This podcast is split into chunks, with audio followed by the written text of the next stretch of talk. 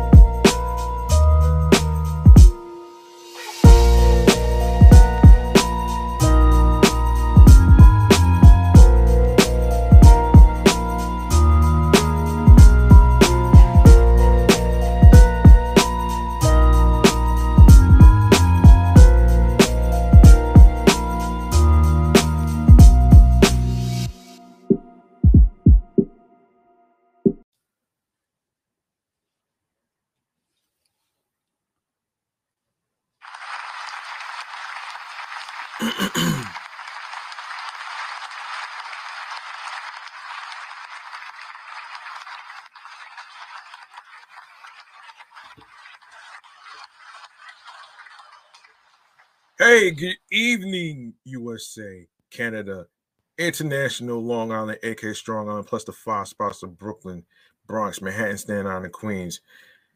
This is your man G Money Stacks, aka the Gregonator, YouTuber, Host with the most, misunderstood lonely nomad, unstoppable independent podcaster, and rookie podcaster of Lawton, Queens, New York. And you're rocking and hanging out with me on the 240th episode of Off the Meat Rack Chains New York podcast. Welcome, everybody, new listeners, new streamers, and new watchers if you're watching this.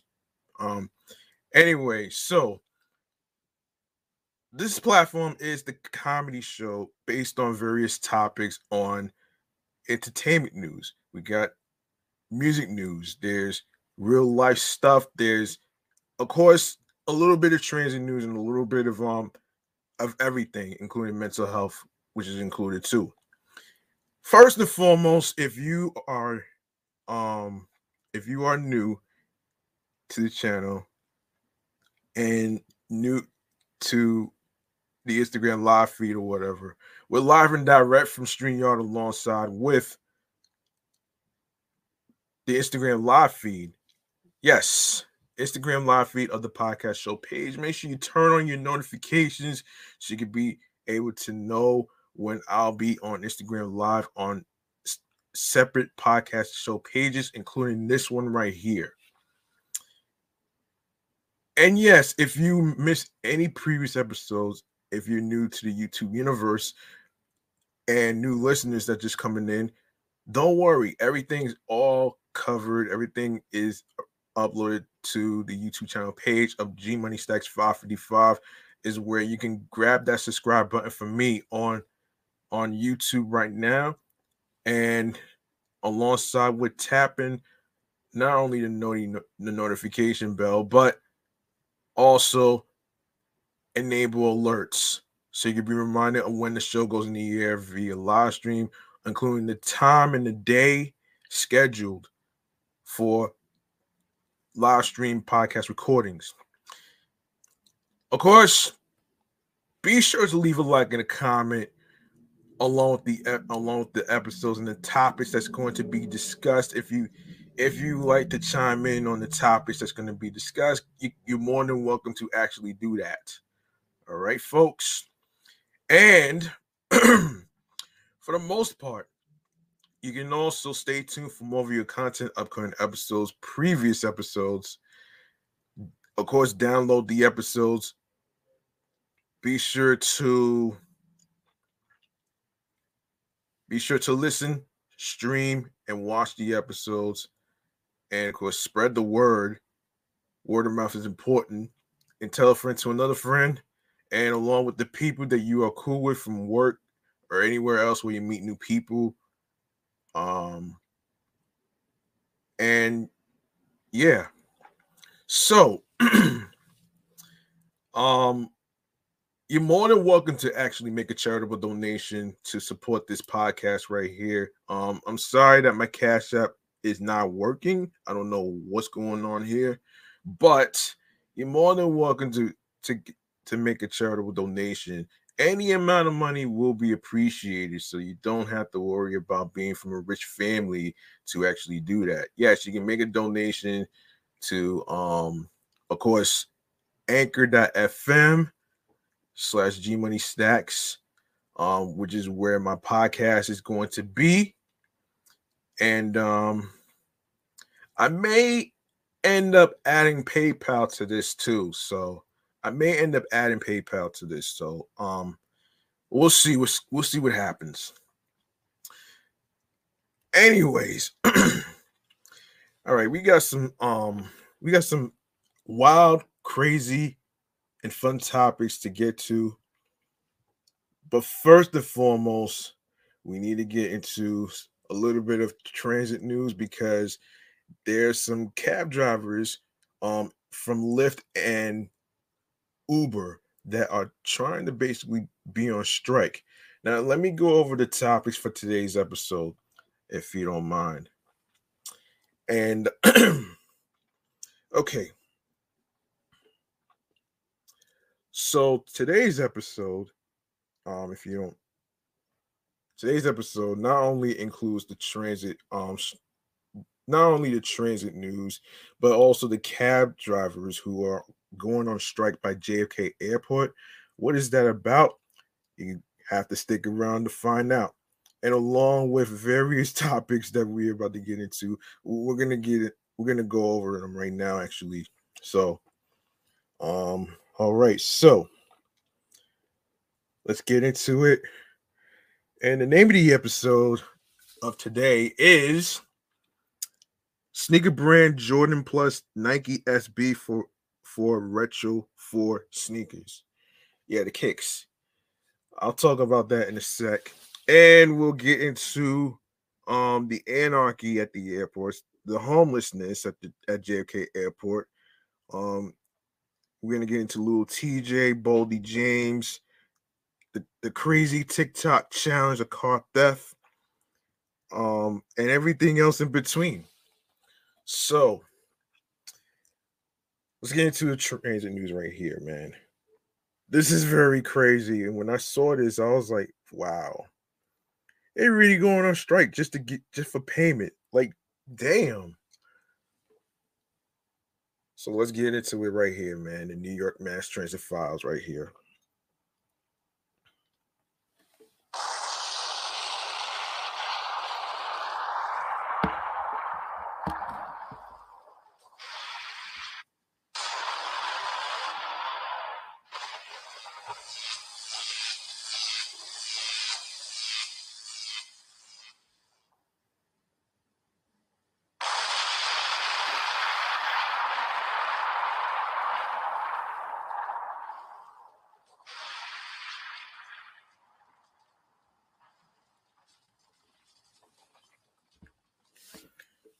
Okay, the first transit story we need to get to. This has to do with a bunch of protesters in, I believe, it's taking place in Queens. I believe so. Wait, yes, it takes place in Queens outside LaGuardia Airport.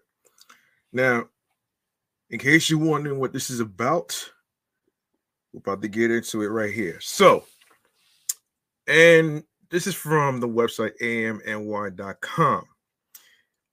Uber and Lyft drivers rallied outside at LaGuardia Airport on Sunday in anticipation of an airport strike, which would essentially cut off cab access for travelers. Wait a minute here. You can't be serious. You cannot be serious.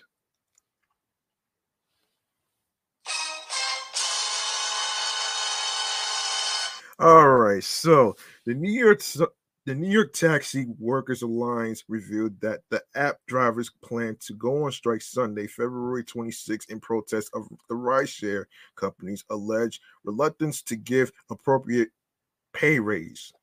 This will mark the third action in an ongoing battle between the companies and the workers since a lawsuit blocked a pay hike that was set to hit workers' wallets in December 2022, which was 2 months ago. The NYTWA said drivers will refuse to accept LaGuardia Airport fares from 12 p.m. to 12 a.m. next Sunday, in addition to holding picket lines outside the airport, blocking the area for other cars and cabs in an effort to showcase the importance of their work in the daily lives of New Yorkers. In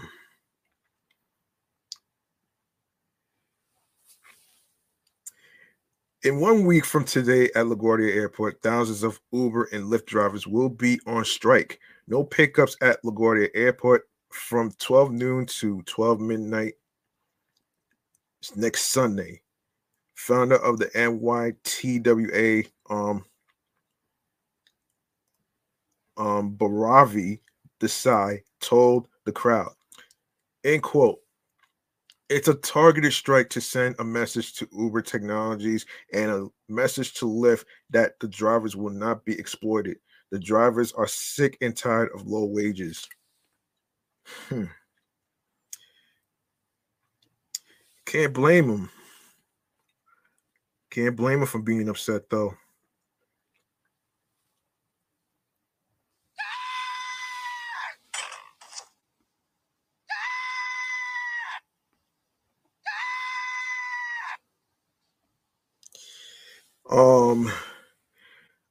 Assembling inside the LaGuardia Airport, Uber and Lyft cell phone lot on 23rd Avenue and 91st Street, furious motorists brandished protest signs and chanted shame on Uber and stopped their greed. Workers say they are left to scrap by struggling to put food on the table and fuel in their vehicle tanks. All the while, they charge Uber and Lyft earnings are through the roof. Protesters also cited a recent UCLA report alleging that the companies are taking a larger cut of passenger fares in comparison to drivers who are doing the work. That's a damn shame. That's a damn shame, man. And yeah, I really feel for them. That's crazy. I really feel for them. It really sucks. Yeah, it really sucks though, man. Like, how do you it's crazy, man. Yes, so last year when every American was struggling, paying for bread and milk, which went up higher than it's been in 40 years in our country, drivers were also struggling, having to pay for gasoline and vehicle expenses, which went up 250 times more than the price of bread and milk, decides at it. An Uber spokesperson fired back at the action, however, stating that the drivers have received a third raise in as many years. The spokesperson also denounced the UCLA report. That really sucks. End quote. If they looked at all the data rather than ignoring the vast majority of months, as well as incentives, bonuses, and surge pricing, driver earnings are up 41.7%. And hold on a sec.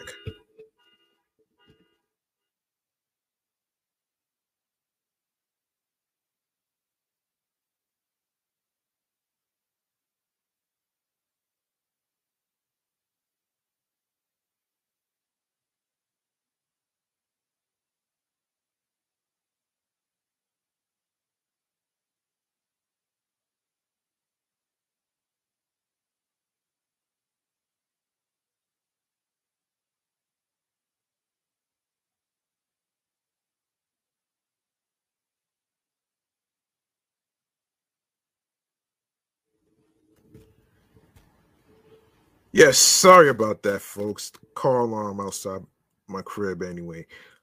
Yes, so bonuses and surge pricing, driver earnings are up 41.7% since 2018. Uber cuts has declined to around 16%, and government taxes and fees have exploded to make up 18% of rider payments on average, the rep told AM New York Metro. However, the drivers refuted this, claiming that the 39% increase is not enough to live on amid ever-increasing New York City rent hikes.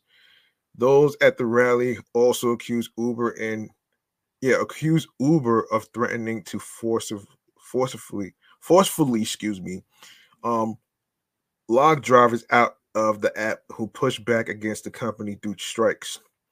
Last year, drivers powered over the Brooklyn Bridge in a convoy that ended with a picket line at Foley Square. And on January 5th, drivers brought that picket line to Uber's Manhattan offices at 75 Greenwich Street. Yeah.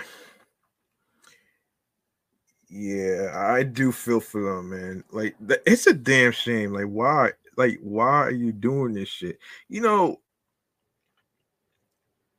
I gotta say, man, that has to really suck, though, man. You know what I mean? That has to really suck, though, man. And And it'll be so crazy and shame, and a shame that, you know, greed is involved in Uber and Lyft, which I really feel for the drivers. I really feel for them. I know those two cab companies, they're about to crash and burn, man. Watch.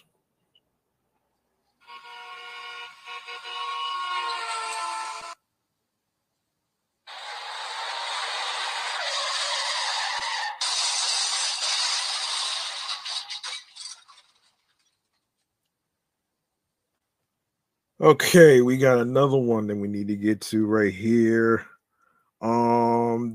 So the MTA decides to put turnstiles for the people in the wheelchair. So let's get into it. The Metropolitan Transportation Authority will pilot wide aisle fare gates at subway stations this year, easing use of the system for wheelchair users who, unlike most riders, cannot pass through turnstiles. The wide gates, which open middle out, will be installed at, yes, it'll be the first station, which is Sutton Boulevard, Archer Avenue in Jamaica, Queens, New York, and Atlantic Avenue, Barclays Center in Brooklyn this spring. The MTA's chief accessibility officer, Qmuel Arroyo announced on Tuesday. We are finally installing those gates this year, Arroyo said during the MTA's New York City Transit Committee meeting on Monday. This is the first time that the MTA is changing their fare array and how our customers access our systems. I'm very excited to be installing the very first wide out gates in the subway system, improving access for customers with disabilities, bikes, strollers, luggage, and many more. The MTA unveiled the new fare gates in 2021, promising to roll them out for testing at 5 stations, Sutton and Archer and Atlantic Avenue. Barclays Center will be the first two to receive the treatment. They were chosen to get the first new fare gates due to their high volume of passenger traffic, including many carrying luggage or pushing strollers. Yeah. At present, those strap hangers in wheelchairs must enter through one of 200 auto gates at already accessible stations, essentially an emergency exit gate that can be opened with a MetroCard or OMNY, which stands for One Metro New York. Advocates say that the wider gates are a step toward allowing people with disabilities to use the system the same way as everyone else. End quote. Hang on a minute. Yes. While fare gates are great because they allow wheelchair users and people with strollers and bulky suitcases, or packages to go into and out of the system just like everyone else and not have to use the finicky big door gates, said Gene Ryan, president of Disabled in Action and a wheelchair user, in an email. Once the wide gates are installed everywhere, we won't have to have a certain kind of MetroCard or OMNY card to get through the gate to or from the trains. It might also stop some of the fare evasion that is happening with the big door gates. Such turnstiles are in wide use in transit systems around the country, world, like Washington, D.C., San Francisco, and London, but have historically been missing in the Big Apple. In 2021, the MTA said it would spend $25 million to install wide turnstiles at 200 stations over the next few years. The wide fare gates will replace a portion of the inaccessible turnstiles.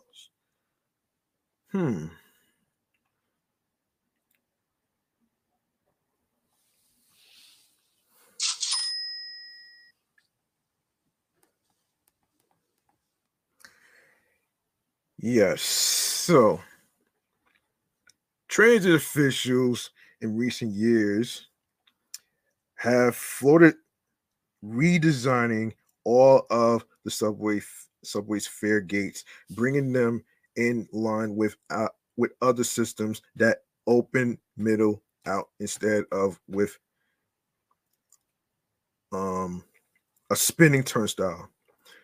That's ostensibly to combat fare evasion. In December, MTA Chair General Lieber said the current turnstile design is too porous and invites near do wells to easily jump over without paying.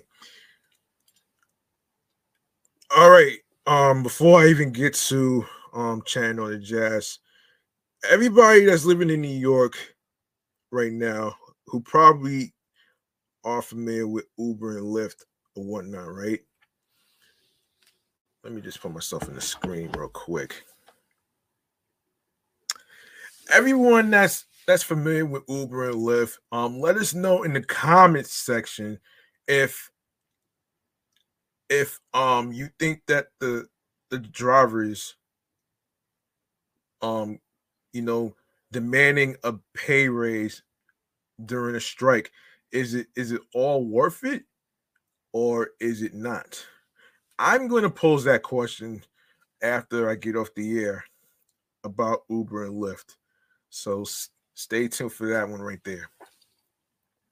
Now we're going to go to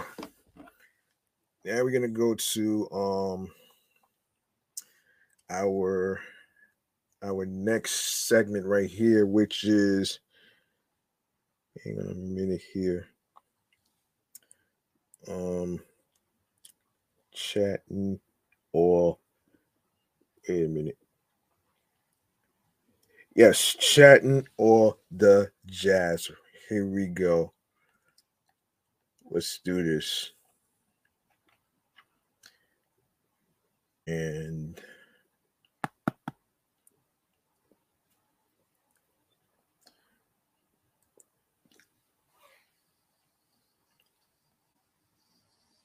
all right, let's do this.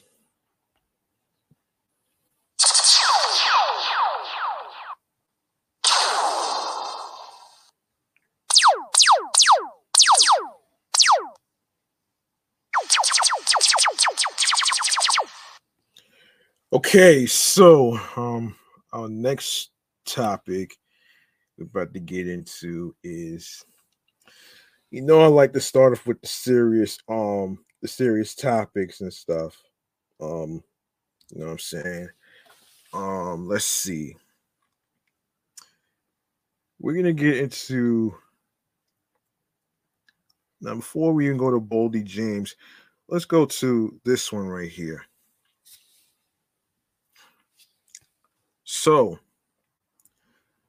the woman who was struck in the head during the Houston shooting that took Takeoff's life is breaking her silence. Her name is Sydney LaDay, age 24, recently spoke exclusively with local Houston news outlet KHOU 11 in an interview released on Thursday, January 19th, and recounted the harrowing incident, which left her in a coma and hospitalized for a week. Oh my goodness. That's scary. That is some scary ass shit though, man. If you really want to get technical with this, that's some scary ass shit though.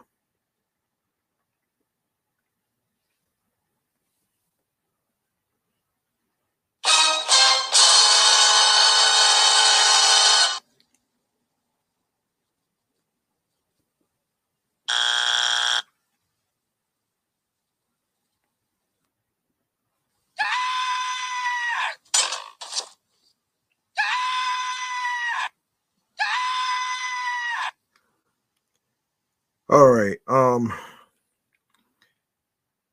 Like any other 24-year-old, I was just out partying and celebrating, LaDay said, of being at the 810 billiards and balling in Houston where the shooting took place. She said, in quote, okay, I felt the sting in the back of my head. I felt myself falling, she said. Fortunately, during the chaos, LaDay says she was picked up by the person she was with and driven to the hospital. Give me one second. Let me see who just came in. Okay, jrmedia.comics. Thank you for all viewing this. And yes.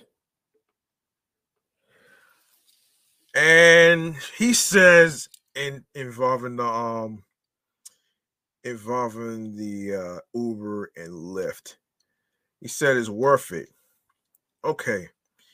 And like I said, I ain't going to pose a question to everybody who's living in New York. Like, how do you feel about the strike that's going on? I mean, is it a monopoly game with Uber and Lyft? Is it a monopoly based on greed? Tell us in the comment section on the Instagram live feed and alongside with YouTube. Express yourselves on how you feel about the strike between companies like Uber and Lyft, who are basically trying to, you know, rip people off out of their paychecks, or, you know, tired of the low wages. You know what I'm saying? So jump in the comments section and let me know how you feel about it. All right, let's see. Hey man, listen. I know people been asking me about the shades. It's because I have ring lights on. That's the reason why I have the shades on. I have the ring lights on. So because, you know, I don't want the ring lights to hit my eyes, so that's why I wear them. You feel what I'm saying? Boom.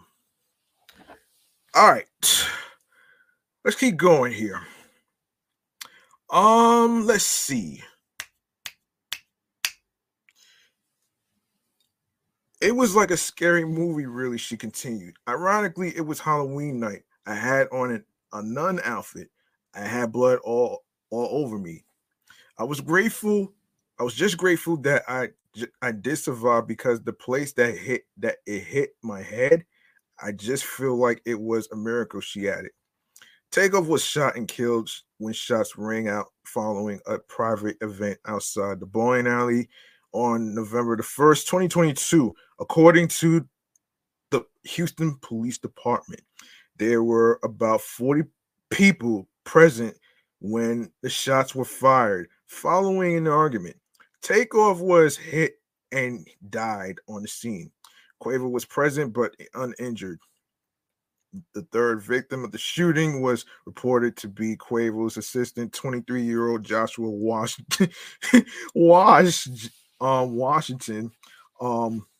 He was also transported to the hospital with non-life-threatening injuries and expected to make a full recovery.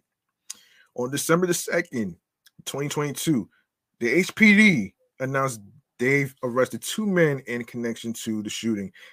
Patrick Xavier Clark, age 33, has been arrested and charged with murder. Cameron Joshua, age 22, has also been arrested and has been charged with felony of a weapon. Okay, so let's get into another incident. Let's get into another crazy thing that I'm hearing about.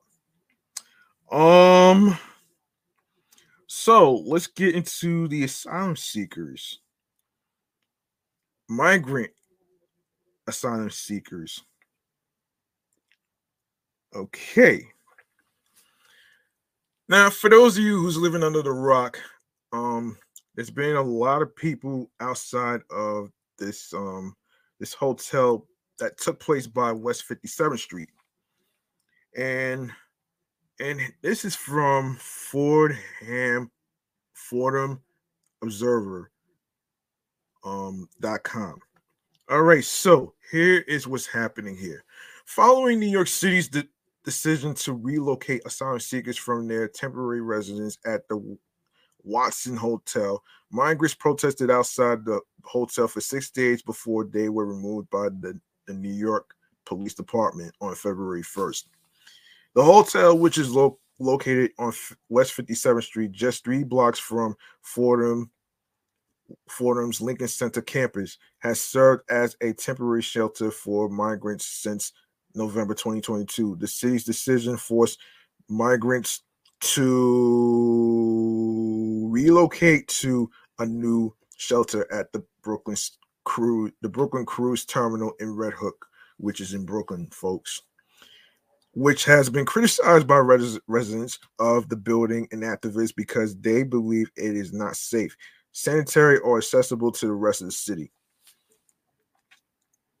The city started using the Watson as a humanitarian emergency response and relief center for single adult male migrants.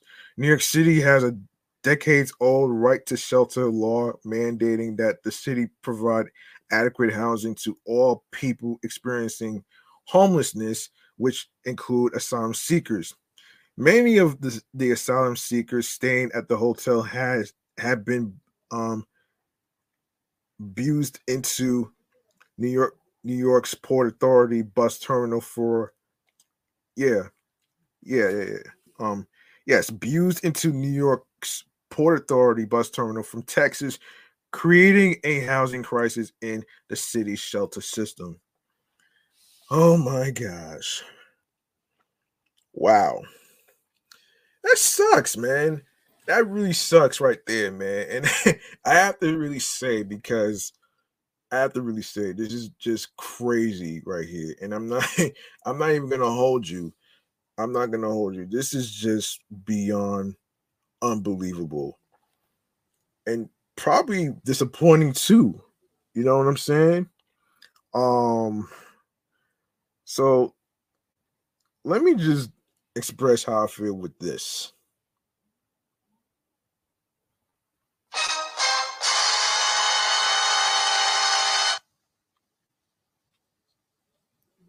Oh,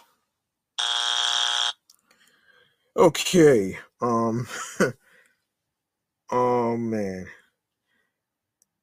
Anyway, so yeah, I remember this. Okay, so sanctuary cities across the nation are struggling to accommodate the influx of migrants in the past year. According to Politico article, Adams has asked Biden for support to fill a $2 billion deficit in New York's migrant housing program. Oh, wow. Wow.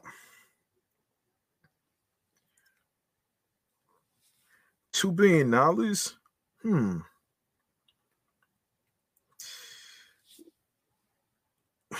Good luck with that one.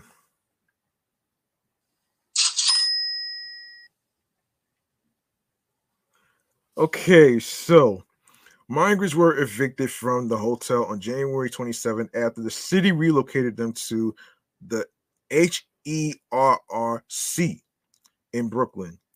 Following their forced removal, a group of migrants traveled back to the Watson the day they were evicted and began camping outside the hotel in protest of the conditions they had witnessed at the Brooklyn Cruise Terminal. Some of the protesters said that they returned to the hotel from Brooklyn HERRC because the new site failed to provide adequate hygienic facilities and personal security.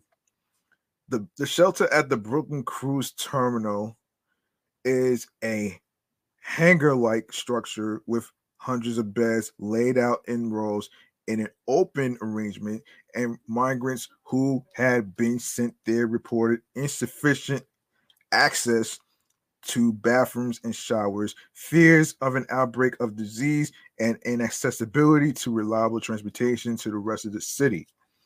At the Watson Hotel, The Observer originally conducted interviews with migrants in Spanish, which have been translated into English. A group of migrants sleeping on blankets outside of the Watson Hotel were adamant that conditions were not sufficient at the new location. Carlos Espinoza, a migrant from Ecuador who protested the eviction, returned to the Watson after seeing the conditions at the Brooklyn HERRC. They sent us to a cage like a pig farm, Espinoza said. We don't have privacy. We're constantly being watched. It's like we went to a prison. Wow.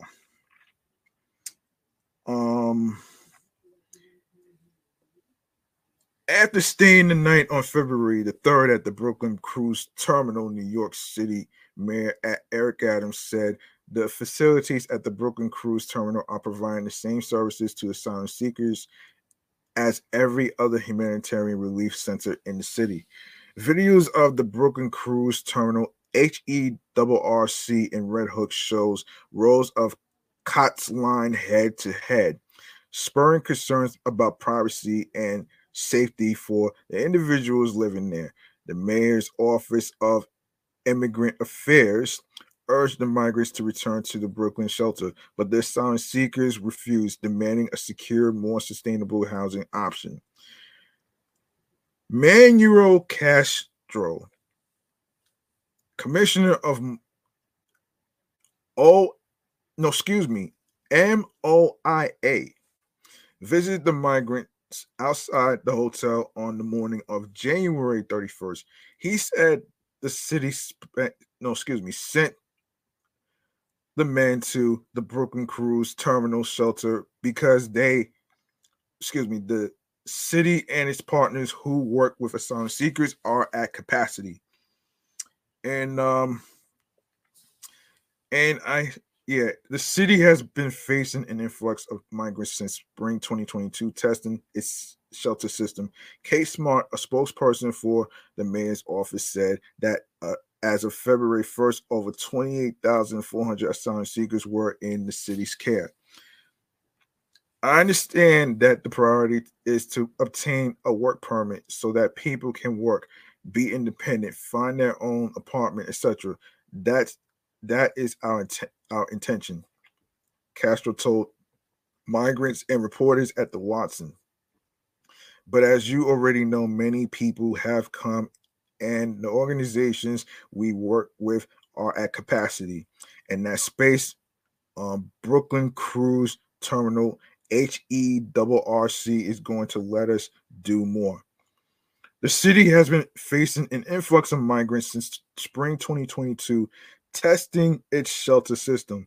Kate Smart, a spokesperson for the mayor's office, said that as of February 1st, over 28,400 asylum seekers were in the city's care.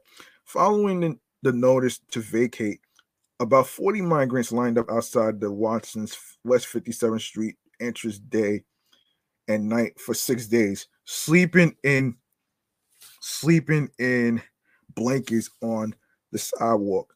Groups of men who had befriended each other in Texas huddled together for warmth as mutual aid groups and volunteers provided them with food, hand warmers, warm clothing, and other resources.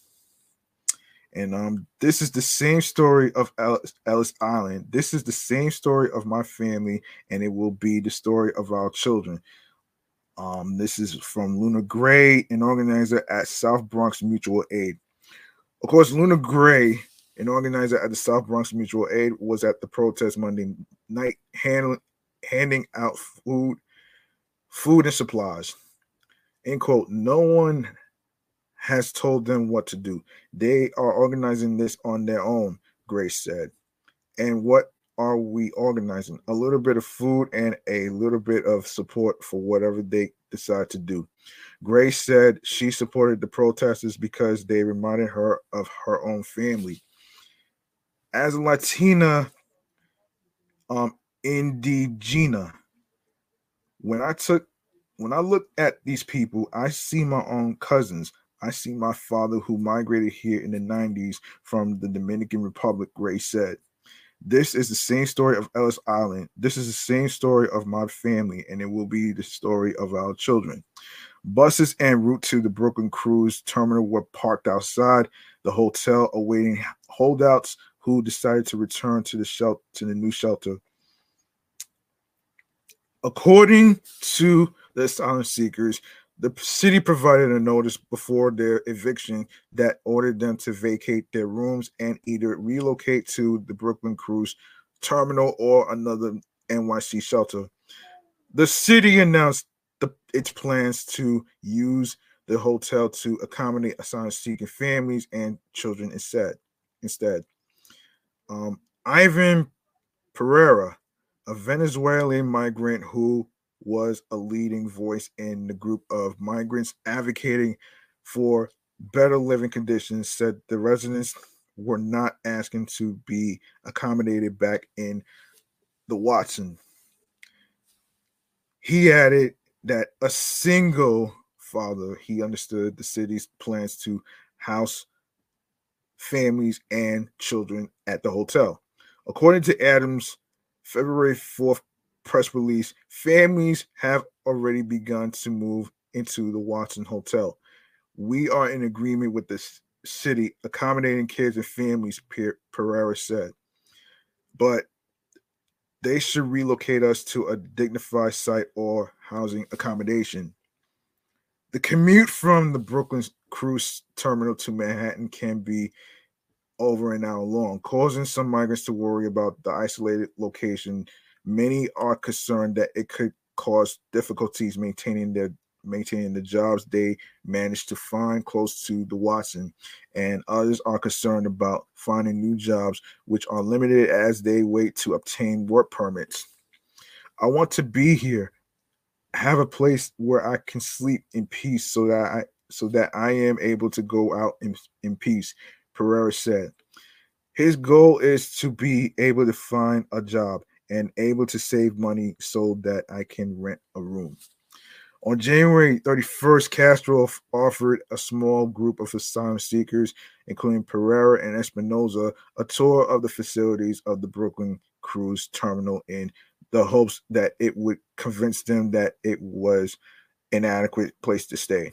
For me, it's important that they understand that we're doing this for them to be in a safe environment where they can access resources, Castro said. A few hours after a group of migrants departed for Brooklyn with Castro, the bus carrying them returned to the Watson. The asylum seekers who had toured the new Brooklyn HERRC with the commissioner said they were not convinced that the site would provide them with livable conditions. At the time of publication, MOIA has not issued an official press statement about the visit Castro made to the Watson on January 31st. The office tweeted that they believe that migrants are satisfied with the accommodations at the Brooklyn Cruise Terminal. The protesters continue to stay outside the hotel, braving a flurry of snow. The morning of February 1st, Pereira expressed the group's desire to continue to protest, even though they felt like the city was not willing to work seriously with them to find a sustainable solution. Yorman Trejo, a Venezuelan migrant who stayed at the Watson for 2 months, said he believed that although the conditions at the Brooklyn Cruise Terminal are bad, it is an inescapable reality that asylum seekers must face. Wow. That's some scary ass shit though, man. Believe me. That's scary, man.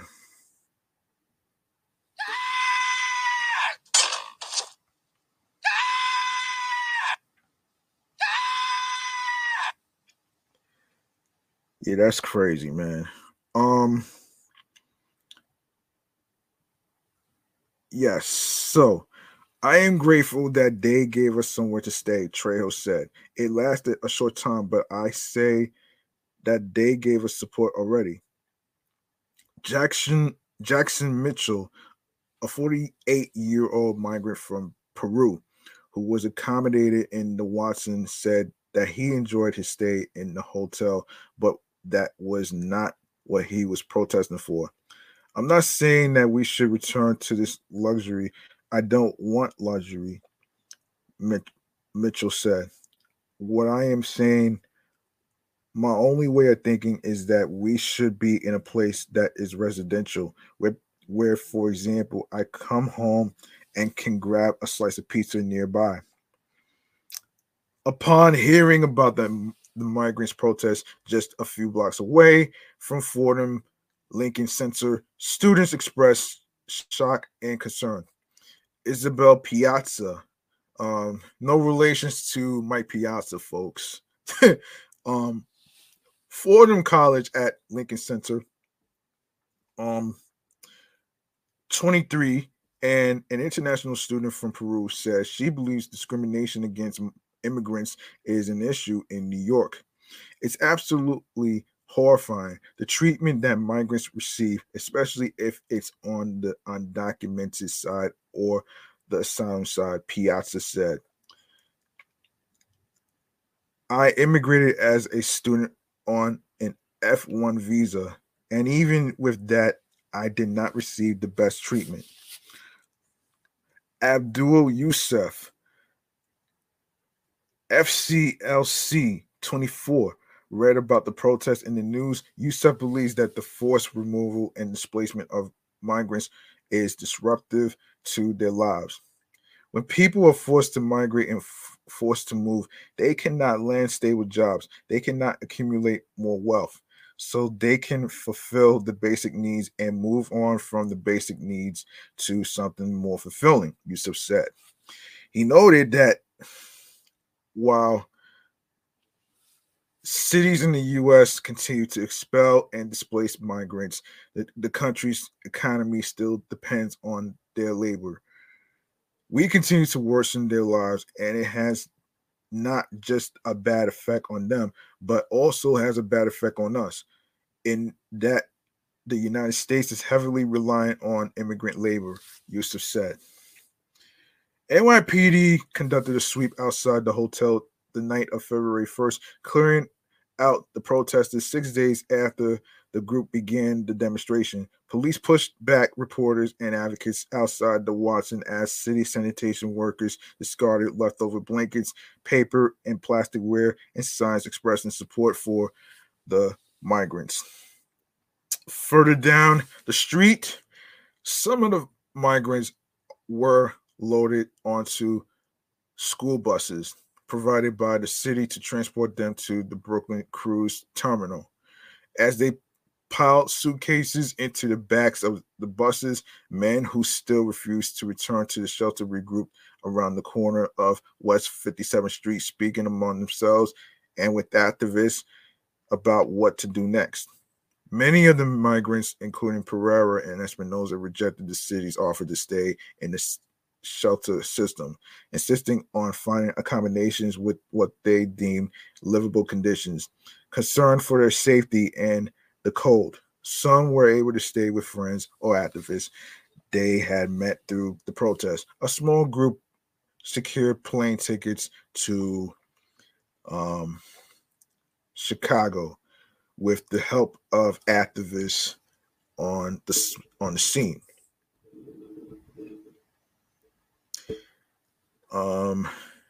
Espinosa was determined to continue his advocacy despite the tense atmosphere and uncertainty many felt after the police sweep. He will stay with a friend in Westchester, but he does not believe his work in the city is done. I want to keep fighting for the rights of immigrants. I want to keep fighting for those of us who had no say in the injustice of being suddenly kicked out of the hotel, Espinosa said. And I want to keep fighting for the rights for which belongs to us. There's more.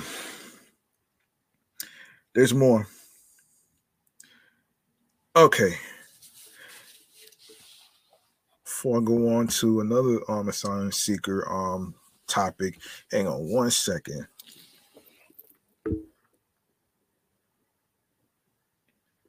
And shout out to the sneakerhead for watching this. And let me see what he says. I'm a fan of Kumo D. He wore shades like that. Yeah. Oh, and he asked this person right here asked where. Yeah. Yeah, I already answered that question already. Anyway, let's keep going here. All right, so this is from the Queen's Eagle.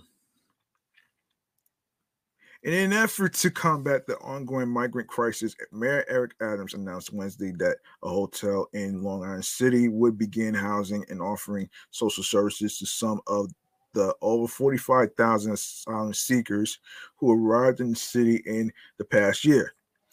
The Wingate by Wyndham Hotel, located at 38-70 12th Street in Long Island City, Queens, New York, will open up 144 rooms and will become the seventh humanitarian emergency response and relief center to open to aid the effort to house and connect migrants with services. A release from City Hall says that the Wingate site will provide asylum seekers with a range of services, in addition to ensuring they can reach their final desired destination if it is not New York City. New York City is caring for more asylum seekers than any other city in the United States, said Adams in the press release, as the number of asylum seekers who have moved through our intake process in the last 10 months has now surpassed the total number of people who were in the city shelter system when I took office. It's clear that New York City is in dire need of more support from our federal partners. We continue to provide more support to arriving asylum seekers than any other city in the nation, treating people with care and compassion, and this seventh humanitarian relief center will help us continue to do that work, he added. The relief center, the seventh in the city and first in Queens, comes in addition to 85 hotels and emergency shelters that have been utilized to help temporarily house the migrants. Councilmember Julie Wan, whose 26th council district includes the new Long Island City site, said that her office was not consulted, but was notified at 11 a.m. on Wednesday prior to the mayor's announcement. They never give us any heads up about where they would be located, Juan told the Eagle Wednesday evening. We're never given a warning until the day of, or maybe if we're lucky, 24 hours. There's not a lot of transparency there. The Western Queens lawmaker said that there are nearly 30 shelters in her district housing asylum seekers, and many have been placed in low-income communities that are already struggling for resources. We always hear lofty visions and about making sure that there's equity, that there is equal distribution, sharing the burden, she said. But if you look at it, white wealthy neighborhoods in the city, or that you will find in Queens, some of them have zero shelters, on top of the sheer number of shelters that have had to take in migrants to deal with the crisis. Many of them, at least in Juan's district, are struggling to provide necessary services. In December, Juan and New York City public advocate Jomani Williams blasted the Adams administration after 26-year-old John Ortega, who had recently come to New York City with his family from Venezuela, committed suicide. Ortega, who was among some of the first immigrants to arrive in New York City last summer was having difficulty securing a job and living in an independent life. Oh my gosh. Wow.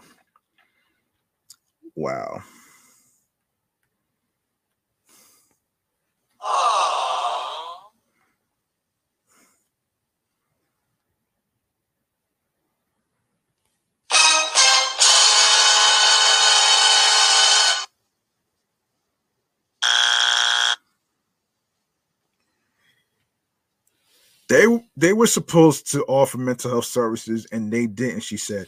I get Department of Health and Human Services doctors' notes about children who are having rapid weight loss, diarrhea, stomach issues because they are not fed. They're not being fed, rather, enough, and the quality of food is so bad, kids are getting sick. The strategy of using pre-existing shelters and buildings to house migrants is a shift from the city's original tactic of building makeshift HERCs. But one argues it isn't a sustainable plan. The hotel shelters are not a long-term solution. It's a temporary band-aid, she said. They really need to actually have supportive housing. We also need to expedite work papers. They need expedited work first so they can go to work, because a lot of these people are looking to work. I get asked all the time, can you help me find a job? Okay. The opening of this center comes just hours after Mayor Adams told state legislators in Albany that the migrant crisis could cost the city up to $4 billion and requested more assistance from the federal government, as well as additional funding from Governor Kathy Hochul. A request one echoed. We need our federal government to step in to actually provide resources and funding and be real partners with us, she said. Diego asked the city hall when the site would officially open to migrants, but did not get an answer before press time. Well,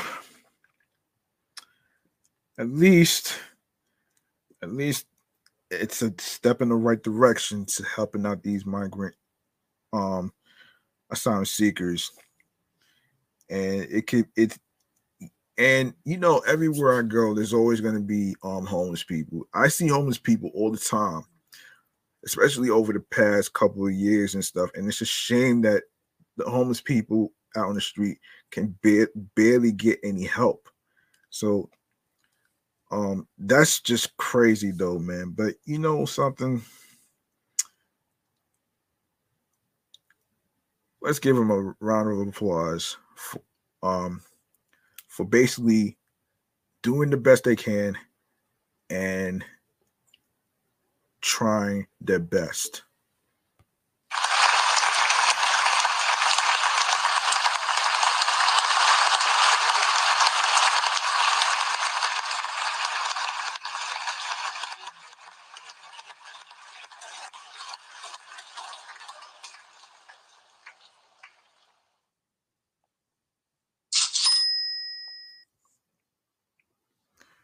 Okay, up next, we go into the TikTok challenge, the most horrible idea that I ever heard in my life, though, man. Now, for those of you who may not know what this is basically about a TikTok challenge involving car theft. So, what are these people thinking, man? So this is from the Cyber Express website. TikTok's meteoric rise to fame had made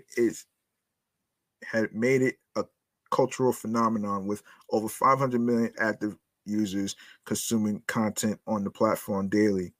Unfortunately, the popularity has led to dangerous and senseless challenges such as Cha-Cha Slide and Throw It in the Air Challenge. And now the TikTok car theft challenge has gone beyond putting the public and car owners at risk. Wait a minute, the cha-cha slide and throw it in the air challenge? Shit. Wow. I might cover those two in a future episode. Dubbed the Hyundai Theft Challenge, this social media trend showcases how easily pre-2021 Hyundai and Kia vehicles can be stolen using a screwdriver and a USB cable. Oh, man.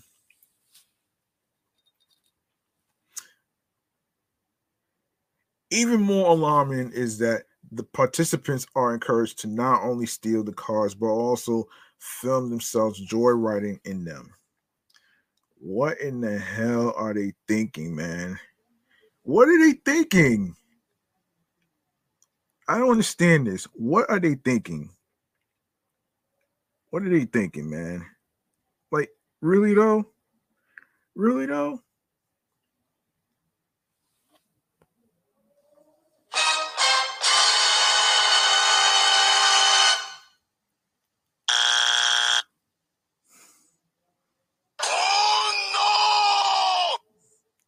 Yeah, that's ridiculous. I don't understand why people do shit like this, though. But anyway, man. Oh,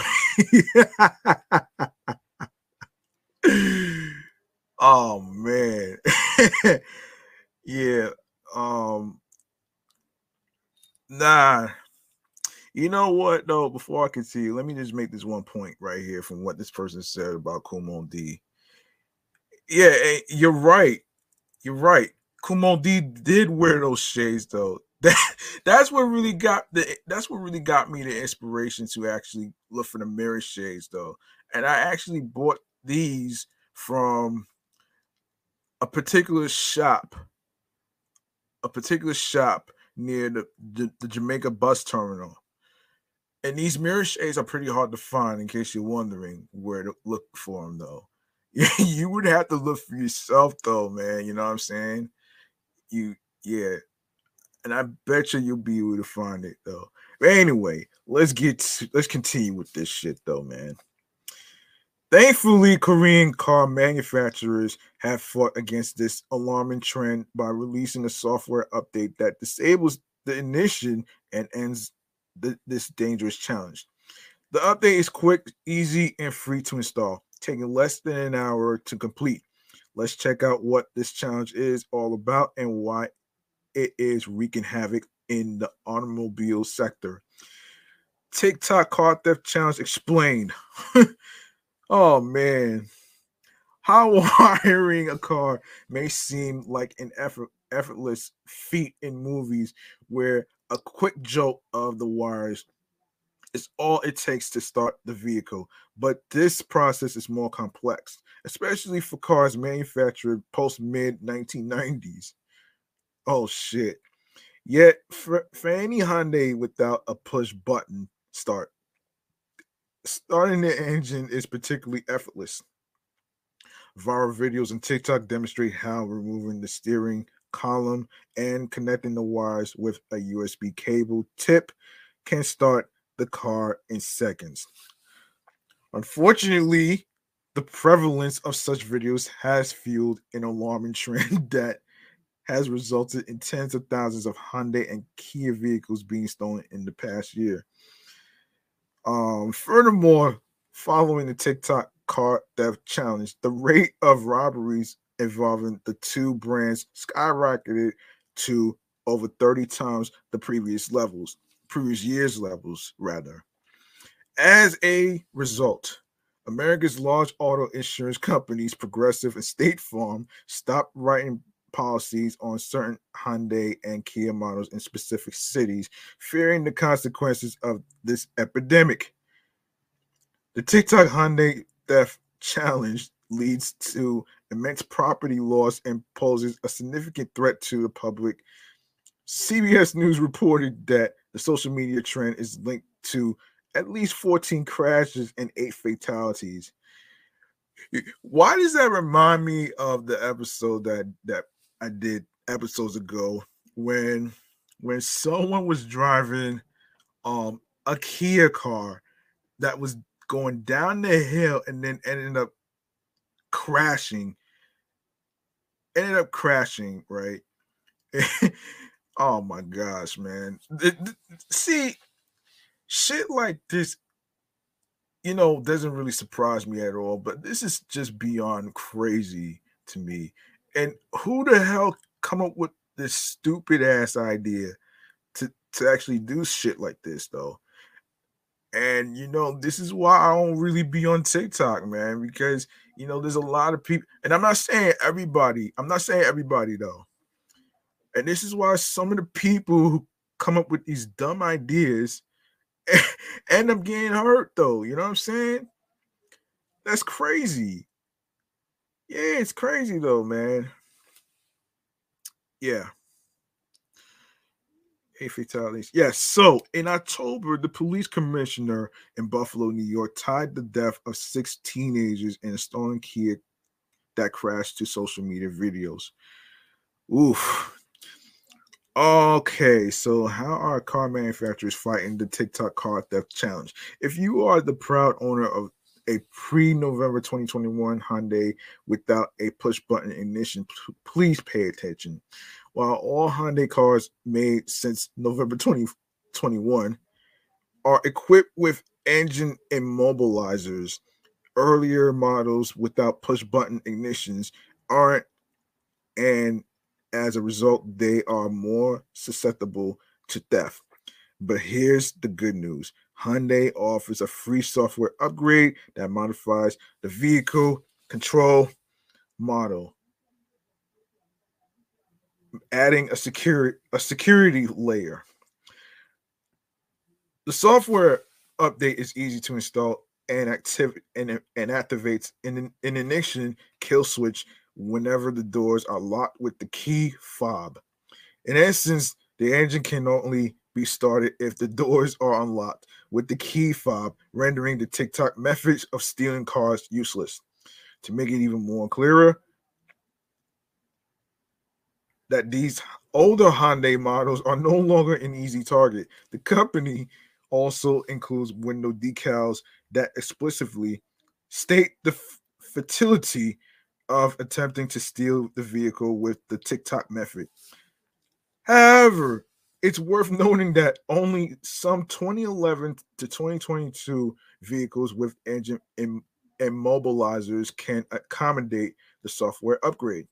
For owners of such vehicles, Hyundai will reimburse them for purchasing steering wheel locks, which may not be the best solution, but will still discourage driver-side airbag theft. All right, so our next topic right here. Don't try this shit at home, folks. That's all I got to say on that one. All right. So let's get into...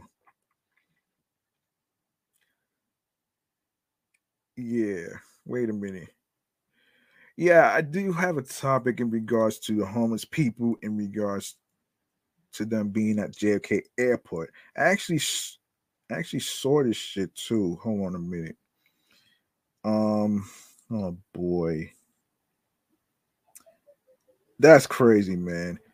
So wait a minute, man. Let me do the homelessness at JFK Airport. Homelessness at JFK Airport. Okay. All right, so let's get to it, though. This is very crazy to hear.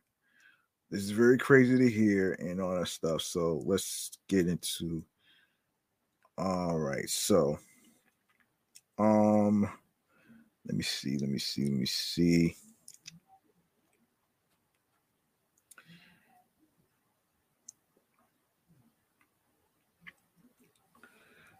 Oh, Lord.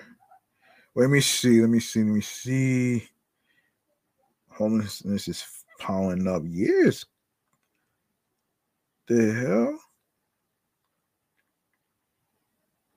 hell?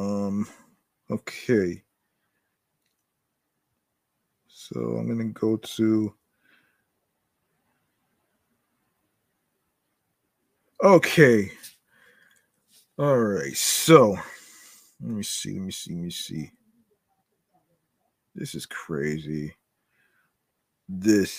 Oh my gosh, this is so crazy right here. Let's get to. Okay. Homelessness in. All right. What is going on here? Okay, one moment, please.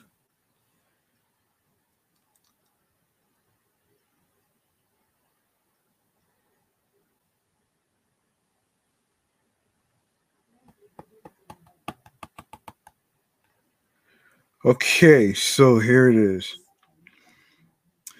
Many travelers and employees have noticed an increase in the number of homeless people living at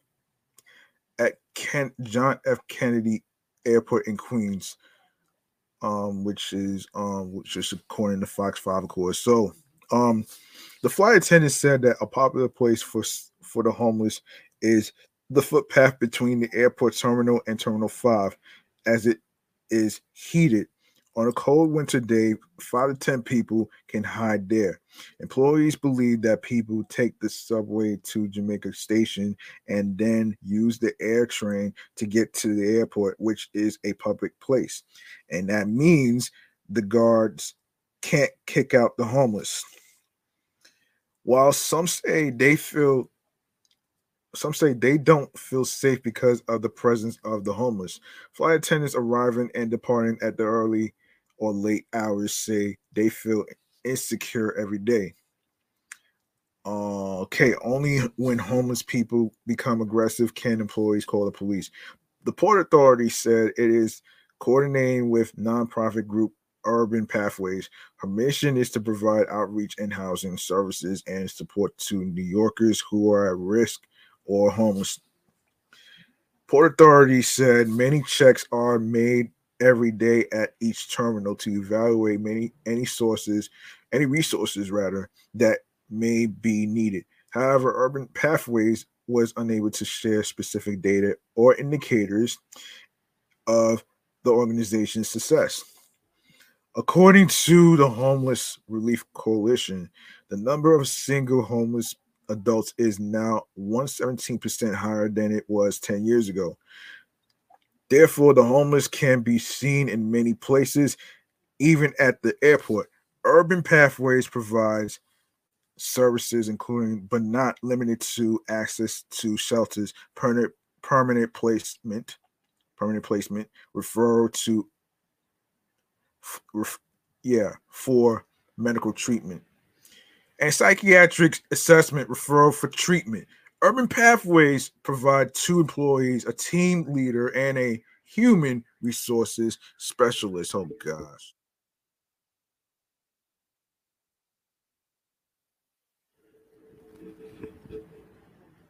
Yes. Human resources specialist at the airport 24 hours a day, 7 days a week. It also offers the services of an additional certified alcohol and drug abuse counselor 40 hours per week. Okay, so let's get that out of here. Let's see. Let's see if there's any more serious stuff that we need to talk about. Yes. Wait a minute here. Lil T. Wait. Let's get into hang on a minute here. So Lil TJay. Wow. Lil TJay, right?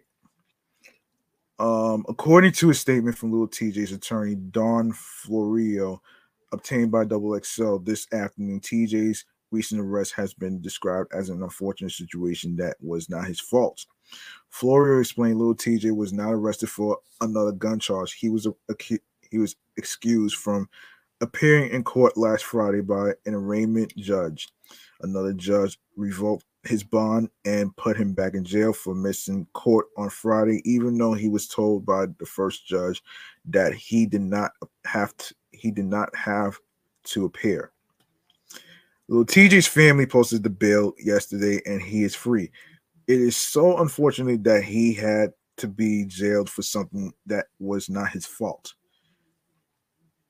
Lil TJay has been arrested for the second time in 2 weeks, following Lil TJay's arrest 11 days ago on gun charge, according to police records obtained by XXL on Friday, January 27th. The Bronx, New York rapper was again taken into custody on Thursday, January 26th, and released at some point today, despite initial reports claiming that TJay, born Tion Merritt, was reportedly booked on felony criminal possession of a firearm in the Bronx and has since posted bail. He was instead arrested for failure to appear in court in connection with his gun-related arrest from earlier this week.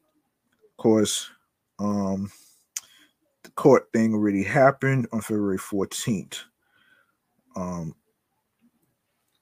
That's wow.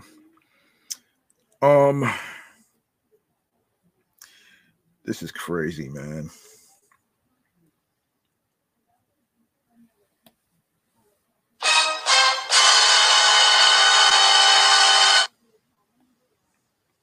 Oh, no!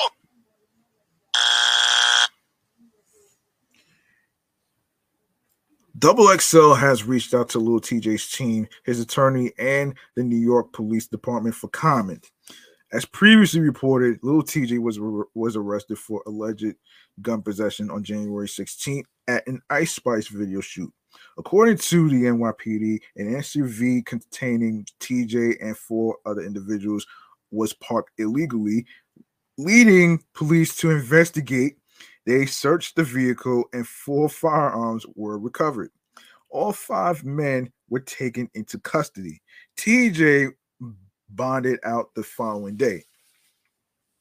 Lil TJ's attorney Don Florio claimed the rapper's video shoot arrest was the result of an illegal search and seizure, saying police had no reason to search the vehicle. She also claimed the firearms did not belong to her client. This is TJ's third time in 3 years being arrested in New York City on gun charges. In December of 2020, he was arrested in a similar situation in Brooklyn after a vehicle he was riding in with four other men was pulled over for an illegal lane change. Police searched the car and discovered four loaded handguns and a large amount of weed. TJay was booked on charges of criminal possession of a weapon, marijuana possession, and grand larceny. Lil TJay is making his musical comeback after being the victim of a near-fatal shooting last summer, releasing Give You What You Want last November and appearing on the late great Gangsta Boo on Ice Spice's new EP, ?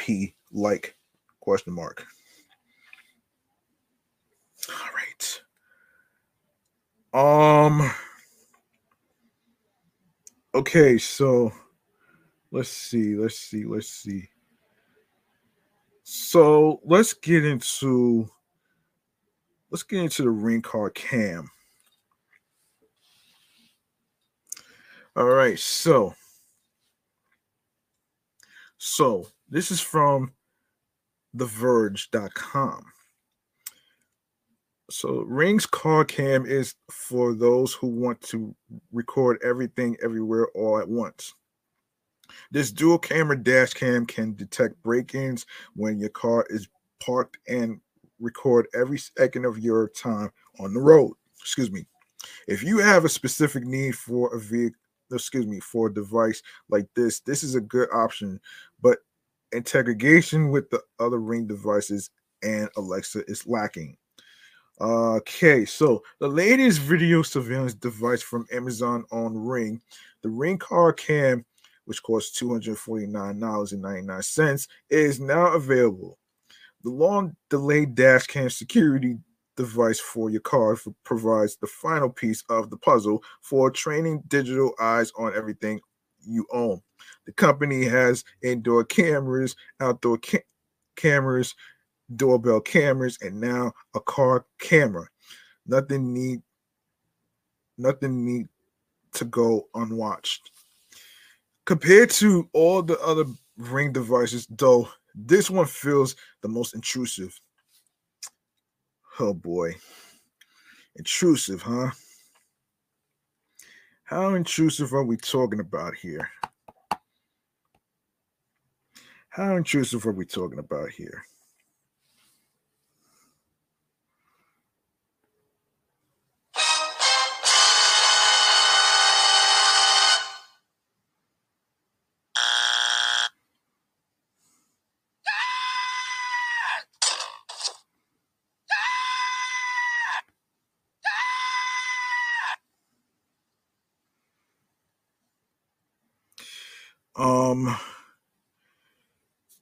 Yes, so having a camera pointed directly at your face while driving is unnerving at best and downright diabolical at worst.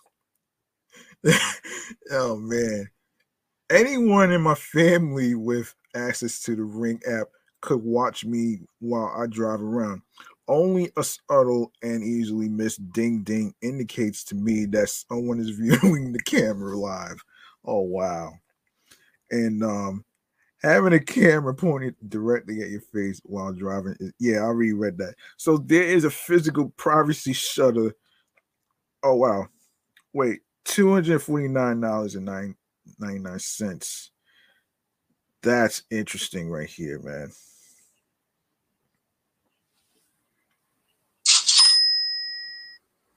All right, so let's see. Yeah, so so there is a physical privacy shutter you can flip up to disable the interior camera and any audio recording inside the car.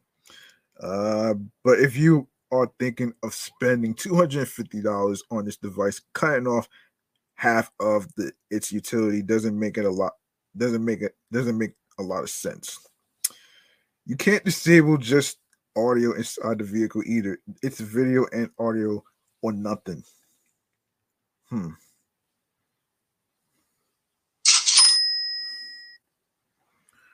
And dash cams are hardly new, but a live view inside the car is less common and more expensive.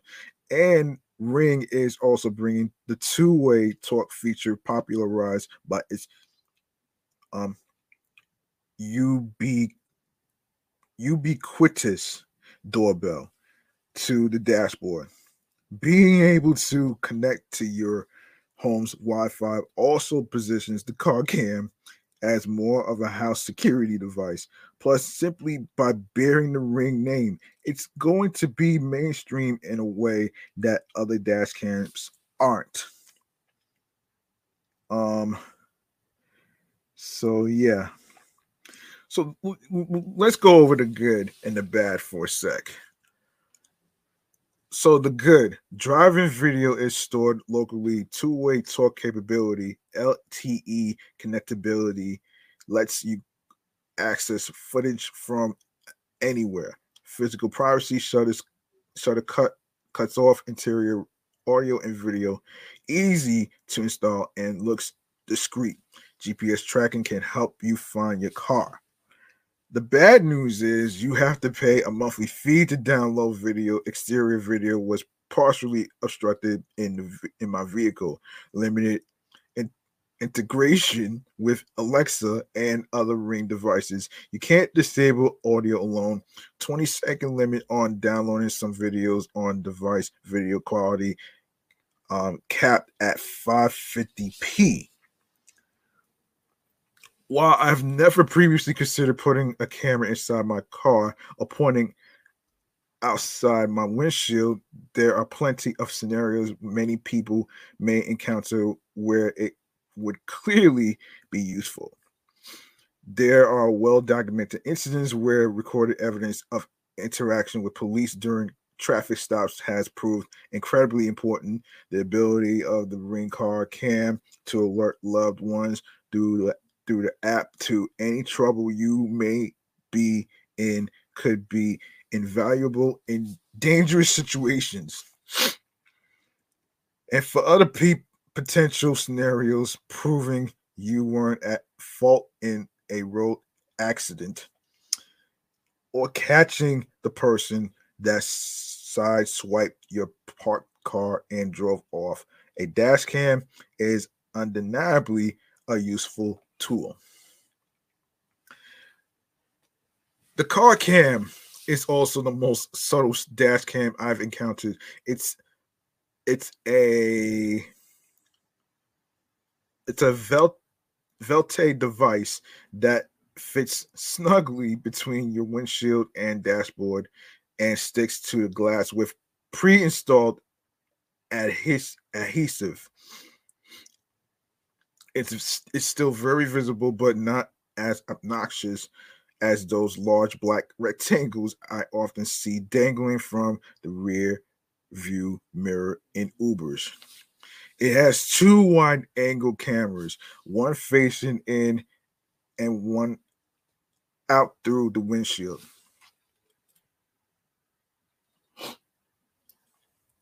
They both automatically record in 1080p HD when the car is driving, capturing any audio inside the cabin, too.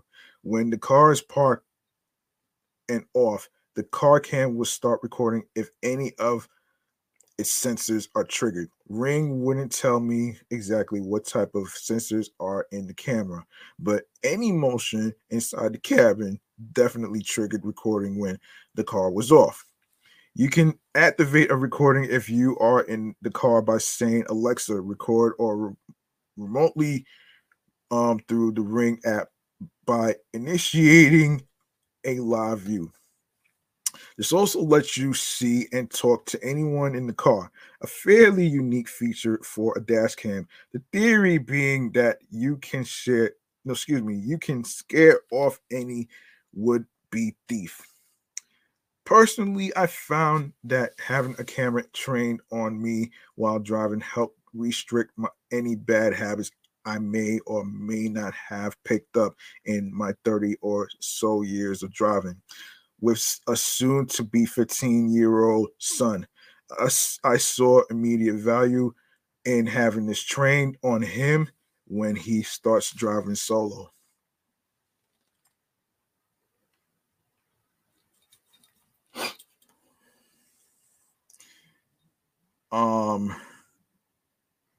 Let me see, where did I leave off?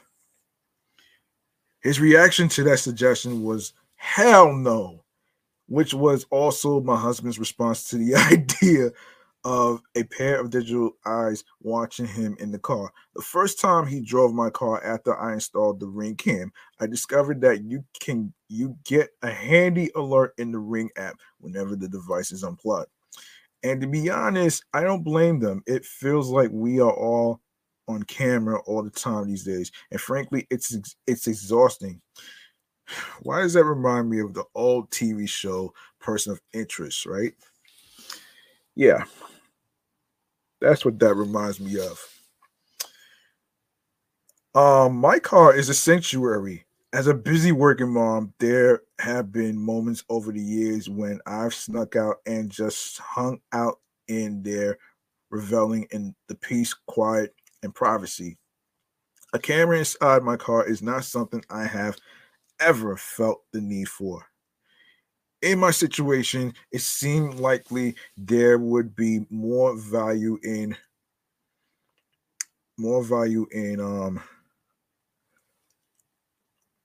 the car cam as a as a security camera. Give me one moment.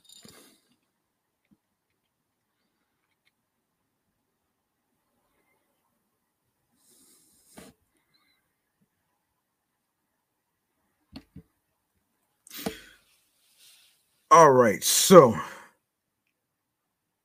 thanks to the sensors, if your car is tampered with while it's parked, an alert pops up in the Ring app, and you can open a live view in the app and see and talk to anyone in the car, just like you can with a Ring doorbell camera. I have an exterior smart security camera trained on my driveway precisely to keep tabs on what are some of our most valuable assets. But as with that camera, I don't see the car cam being more of a deterrent to a determined thief at 2 a.m. than locked doors and my car's own alarm system. I certainly won't be awake to see the notification in the Ring app and open a live view to yell at a thief in my driveway. If I did happen to catch the notification, I could turn on any other Ring cameras or any Ring lighting directly from the live view of the car cam in the app as an extra deterrent. But there isn't an option to have this happen automatically or to integrate with Ring alarm, which is an odd omission. Of course, the camera can record video of the event and send clips to the cloud. So if someone takes your car and or pulls out the camera, you can access the footage. As long as you pay for Ring's new Protect Go subscription, which is between $6 a month or $60 year per camera. Oh, wow. That's interesting.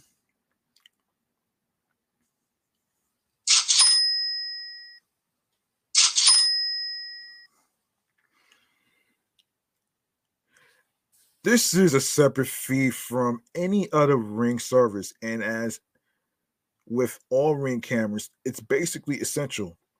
Without the subscription, you get notifications. You can check the live view and see the most recent videos when the device is connected to the Wi-Fi. Of course, you can so check if your signal stretches to wherever you park your car at night, but you can't download any of those videos. The Ring Protect Go plan also gets you LTE coverage, allowing you to view and download videos when out of the range of Wi-Fi, and it enables the option for GPS location, which potentially could help find your car if it does get stolen, or you can't remember where you parked. It only shows the current location of the device, and location data isn't stored, so you can't see where it has been.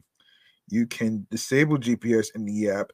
The plan goes with 180 days of cloud video storage, but the onboard storage will record for up to 7 hours before it records over existing footage. You can also set it to delete each day. There's no option for removable storage. Driving video records locally to the device. To download clips, the car cam needs to be connected to Wi-Fi or have a strong LTE signal. Any motion events, Alexa record commands. More on that in a bit. And live views are uploaded to the cloud, where you can view them from the app. When you download a driving video, it's also sent to the cloud to be processed. Oddly, you can only download driving clips of 20 seconds each time. All other clips can be downloaded in full. In testing, the security camera feature worked well despite my car being parked at the end of my driveway.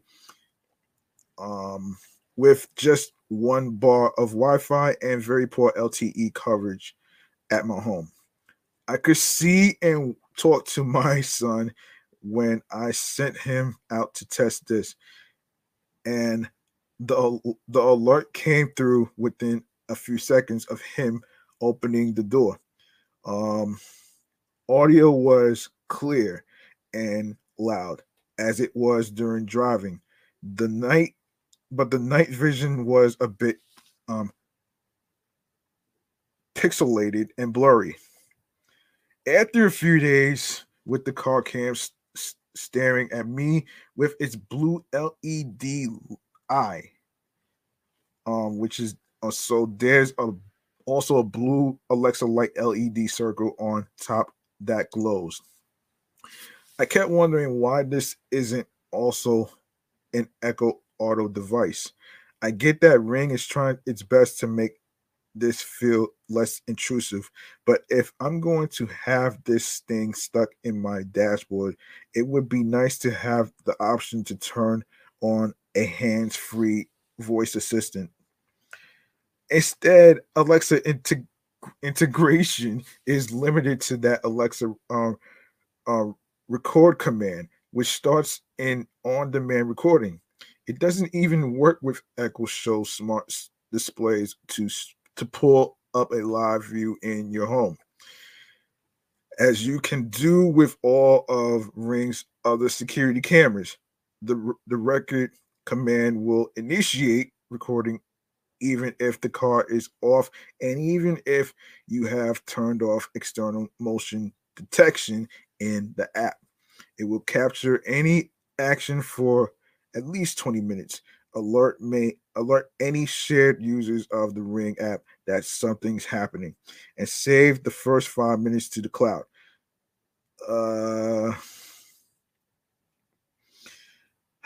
The last bit only if you pay for Ring Protect Go.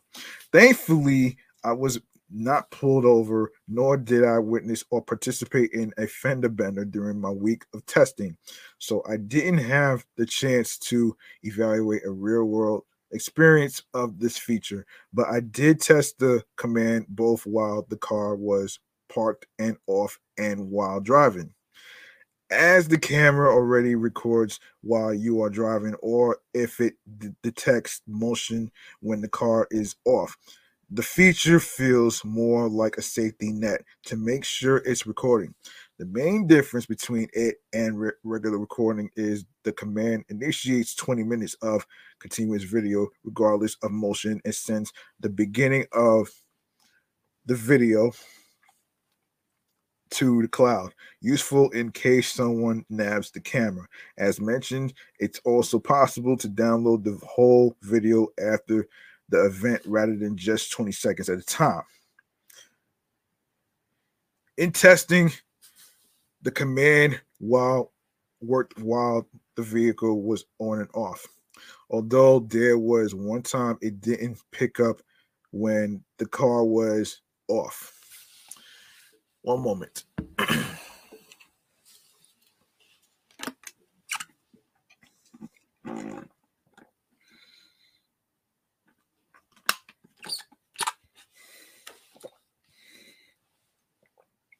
Okay. All right. All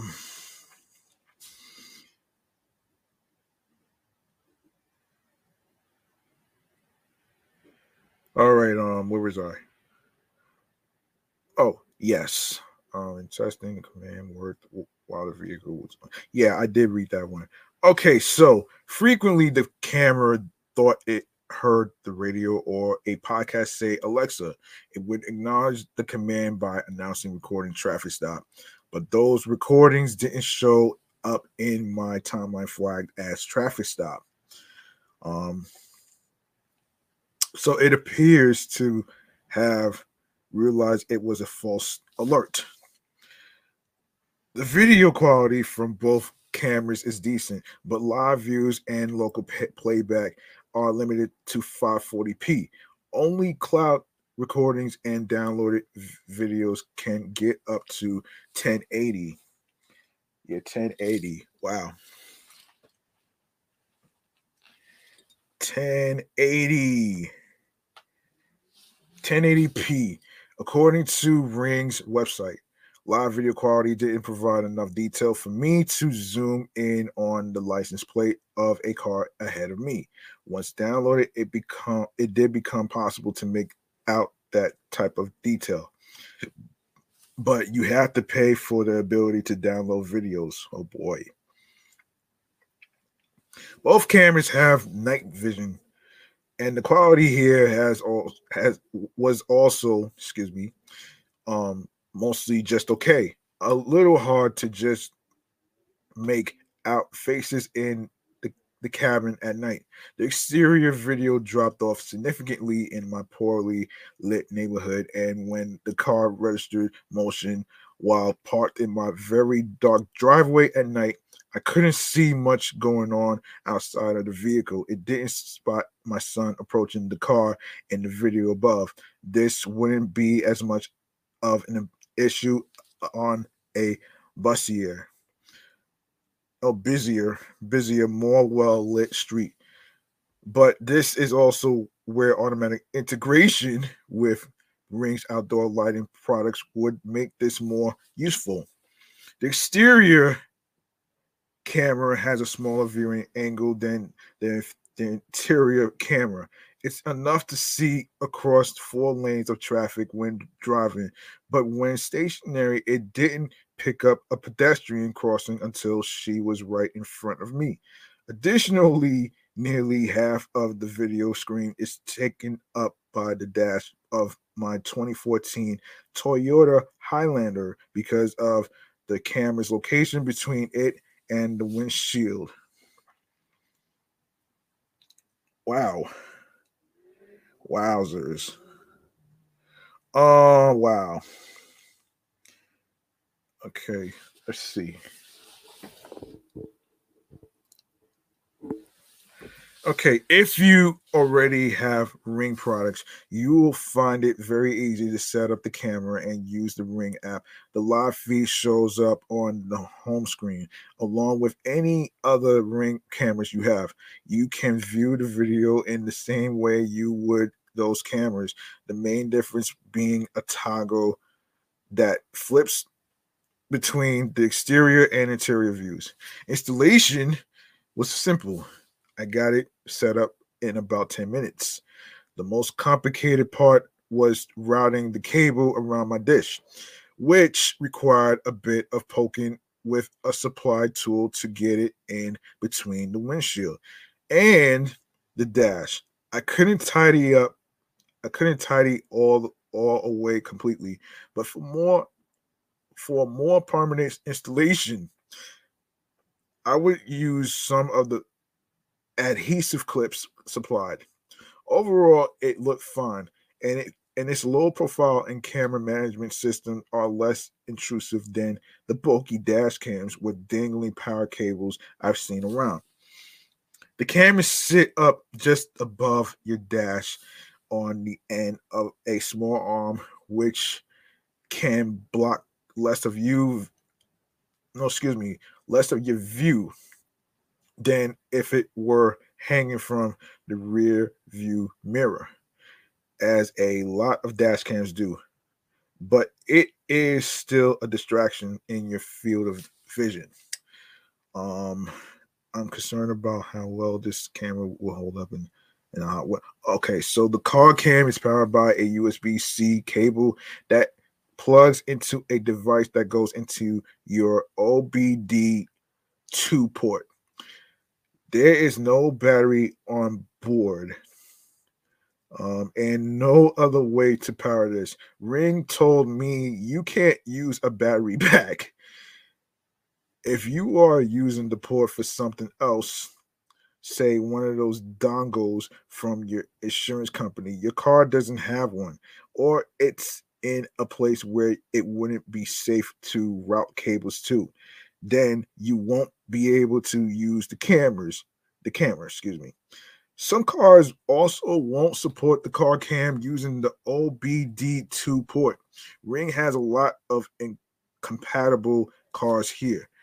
I'm concerned about how well this camera will hold up and hot weather.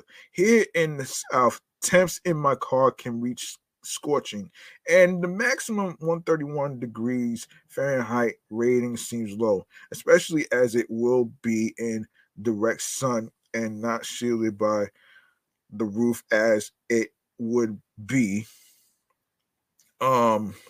if attached to the rear view mirror.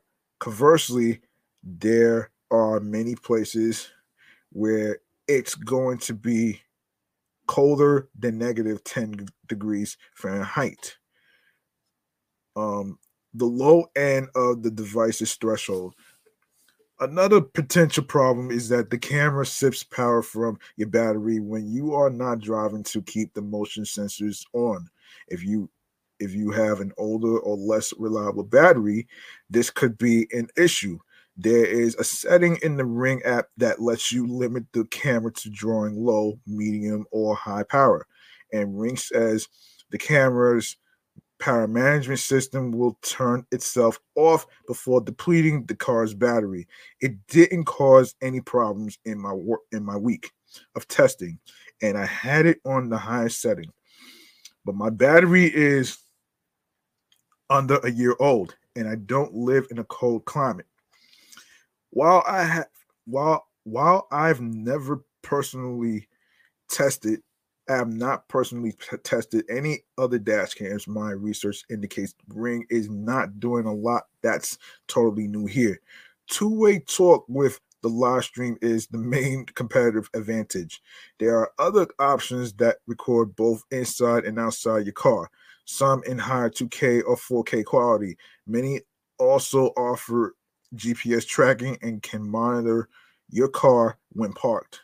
A few also have connectivity options to download videos remotely, and some even have Alexa built in.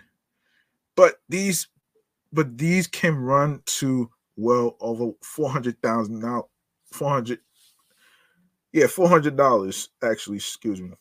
Like the recently released Garmin Dash Cam Live. $400 for this camera.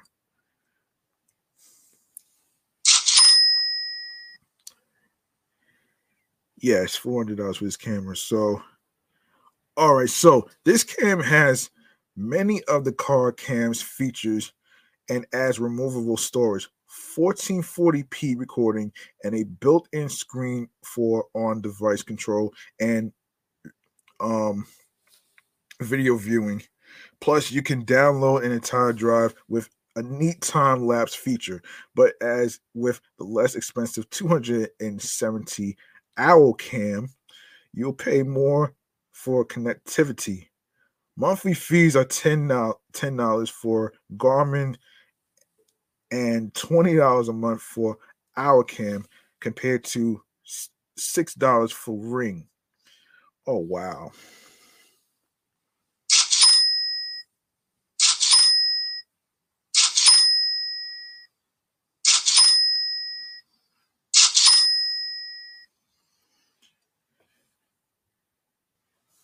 The Ring Car Cam is super easy to use thanks to the responsive Ring app.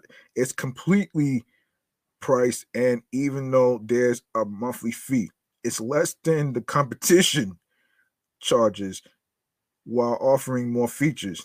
This makes it a good solution if you want to keep the tabs on your vehicle and have the ability to record constant video. But nighttime video quality was disappointing, and the lack of any automatic integration with Ring's other security devices, plus the limited Alexa functions, make this feel like a tentative step into a new category for Ring. If you are on the fence, I would probably wait for version 2.0. or see if they deliver any software updates. However, my son's birthday is in about 3 weeks, and my terror at the thought of him being out on the road is enough that I think I will pick one up.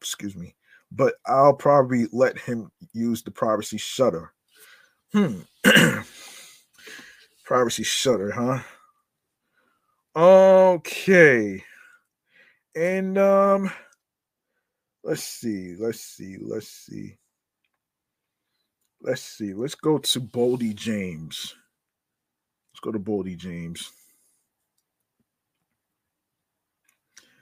All right.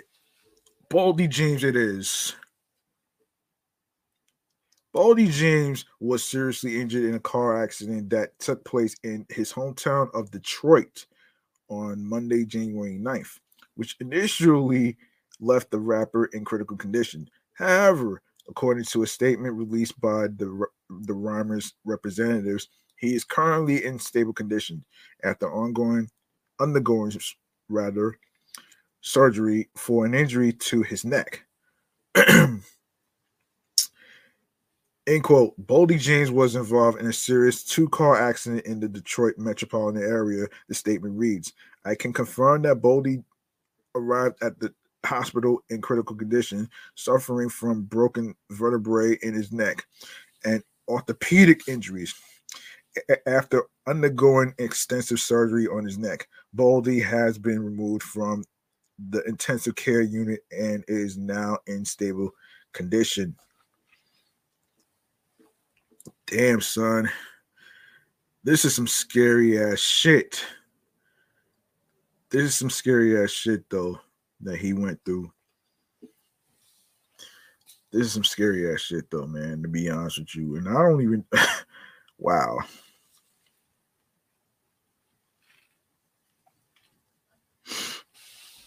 Oh, man. One moment.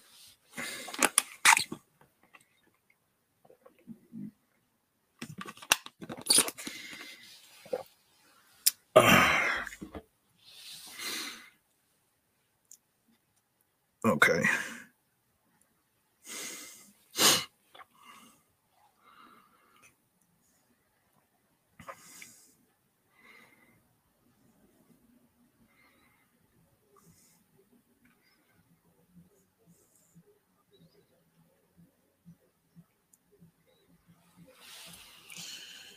Oh, man, that's really crazy, man. That's crazy.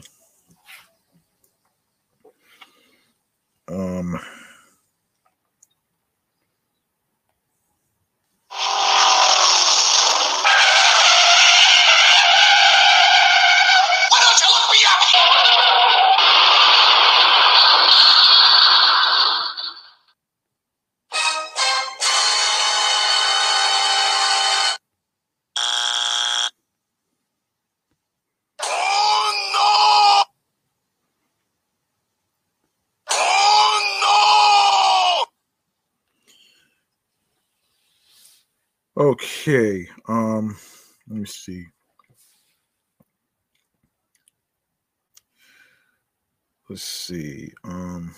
Okay.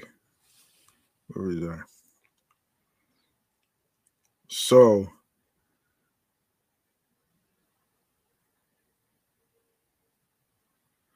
So the statement went on to thank the responders who assisted James at the scene of the two-car collision, as well as the medical staff that provided their aid during the hospitalization. Boldy and his family would like to express their gratitude to the incredible doctors and nurses that are taking care of him, and also to the community's emergency medical personnel and first responders. The near-fatal accident follows what was a landmark year in James's career as he released a string of critically acclaimed projects that continued his ascent as one of the most talented lyricists in rap today. His first release of 2022, Killing Nothing, was produced by Real Bad Man and was ranked among Vibe's best hip-hop albums of last year. Other releases from James over the past 12 months include Fair Exchange, No Robbery with Nicholas Craven, Mr. 1008 with Future Wave, and be that as it may with Kunz. On Sunday, January 15th, Detroit rap legend Eminem wished James a speedy recovery after hearing news of his accident, sending out best wishes for a quick recovery for the D's on Boldy James. The rapper wrote in a post on his Twitter account, in 2020, Em and James appeared alongside each other on fellow Motor City rep Big Sean's songs Friday Night Cypher from his Detroit 2 album. And so here it is. So Eminem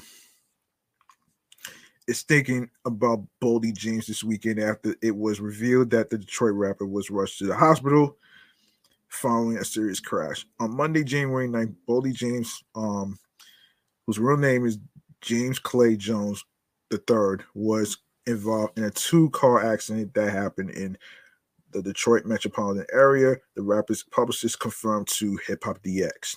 Following the accident, he was taken to the hospital in critical condition, suffering from broken vertebrae in his neck and orthopedic injuries. But after undergoing extensive surgery on his neck, he was taken out of ICU in stable condition. Boldy and his family said in a statement that they wanted to express their gratitude to the incredible doctors and nurses that are taking care of him, and also to the community's emergency medical personnel and first responders. A number of artists have since taken social media to offer comforting words of encouragement, including fellow Detroit rapper Eminem. Sending our best wishes for a quick recovery for the D's on Boldy James, and tweeted, followed by salute and prayer hands emojis. In addition to Eminem, West Side Gun asked fans to keep Boldy James in their prayers in a tweet on Saturday, January 14th. I was waiting until the official statement to be released. Please keep my brother in your prayers. Open hand emojis. Open hands emoji. The Griselda head honcho wrote, he's a strong soul and fighter. He's still talking about GXFR and 227. GXFR and 227 forever. Not sure what that means, but anyway. Just hearing them words broke me down, but God is the greatest, and Bo gonna be better than ever.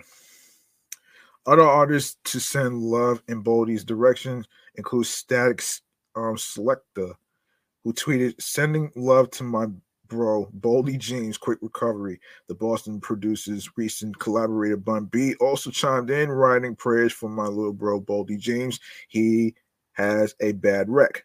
Get well soon, homie. Another Detroit rapper, Royce the 5'9", also took to social media to ask for prayers. Prayers up for my loved one, please. He wrote on Instagram, followed by an open hands emoji.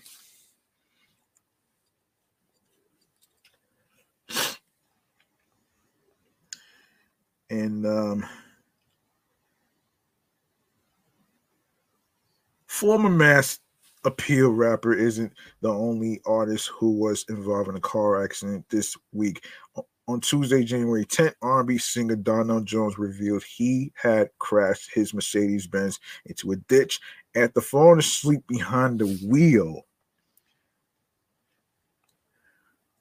What in the hell? Like, seriously? Like, why? I don't understand. I really don't understand, though.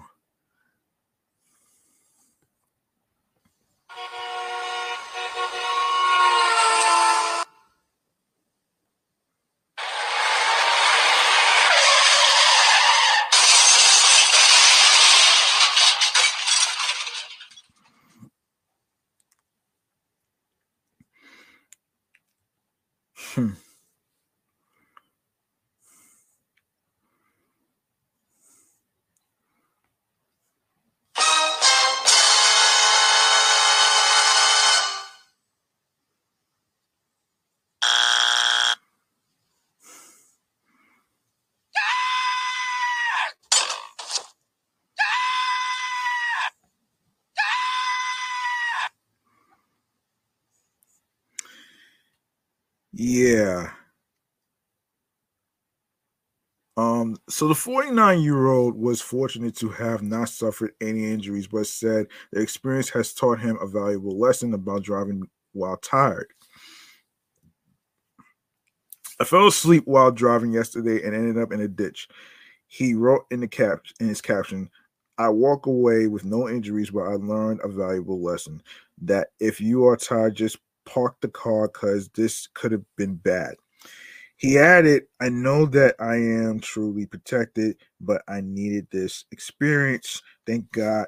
Thank you, God, for wrapping your arms around me as you have always done. My love and loyalty is to you. Right.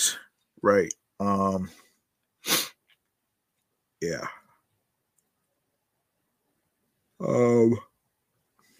Loyalty to you. Hold on.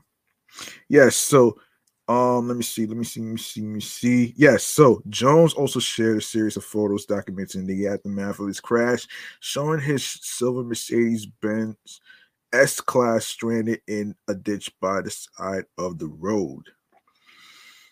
Okay. And also Boldy James drops a surprise. Let's see. So Boldy James has dropped a surprise new album called Indiana Jones, which comes days after he was involved in a car crash that left him in critical condition.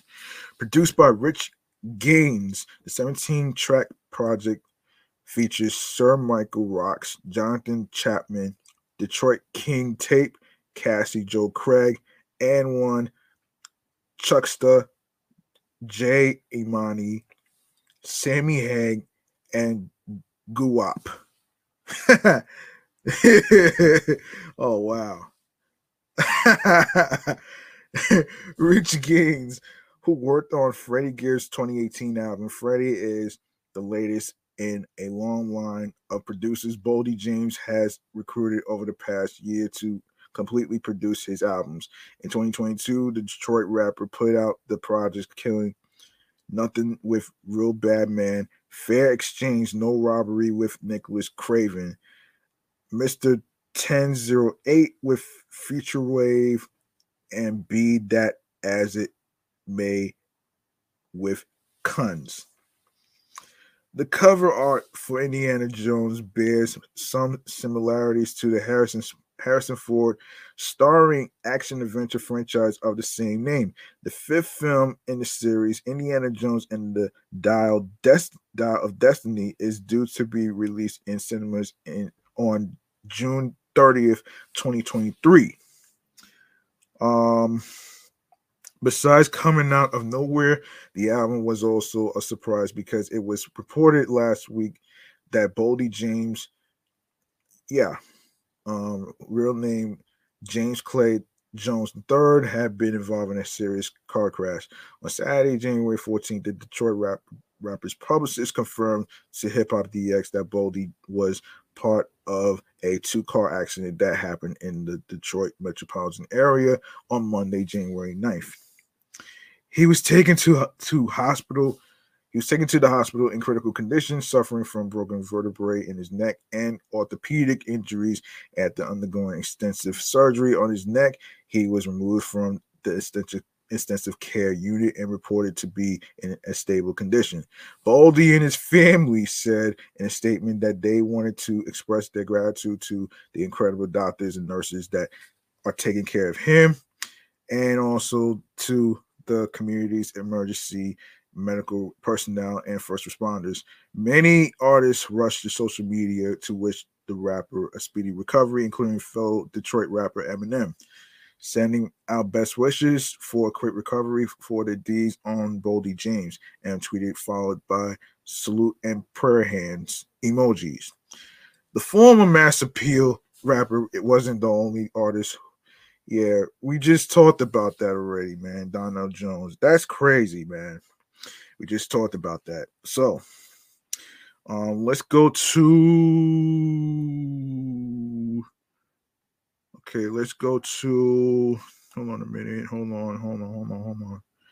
Let's go to Drake. Let's go to Drake.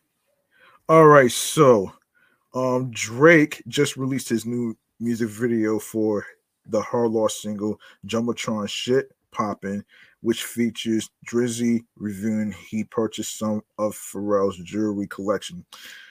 Drake continues to roll out visuals for his collab album with 21 Savage. On Tuesday, January 17th, the OVO head honcho delivered the video for the solo track Jumbotron Shit Poppin'.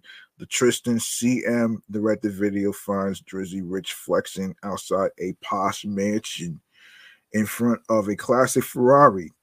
In other scenes, she displays more wealthy tropes like dining at a fancy restaurant and posting up inside the Rolex store. Throughout most of the duration of the visual, Drake is wearing a healthy amount of jewelry that once belonged in Pharrell's collection, including his famed multicolored nerd pendant chain. Bape astronaut bust NERD brain pendants and skateboard charms. Kind of like what you see in the picture. Pharrell put the Jacob & Co. produced pieces up for auction in October of 2022 on an auction house he launched last year called Jupiter, with 49 pieces in all going to the highest bidder. As for why Skateboard P decided to off the bling, he recently told Vogue he's more into a minimalistic lifestyle these days. At that time, it was just all about stunting. He told the publication, "I just wanted to stunt on everybody. I was really trying to give off the Richie Rich persona. I wasn't doing anything with these things," he added. "The only way to make myself lighter is to let go of these things from a different time that I no longer associate with." According to Vanity Fair, Drake paid $2.6 million for his haul on the online auction. Drake hasn't been shy about dropping major cash on jewelry recently. Last month, he spent an estimated between $4 to $6 million on a 351 carat diamond necklace from jeweler Alex Moss. Wow,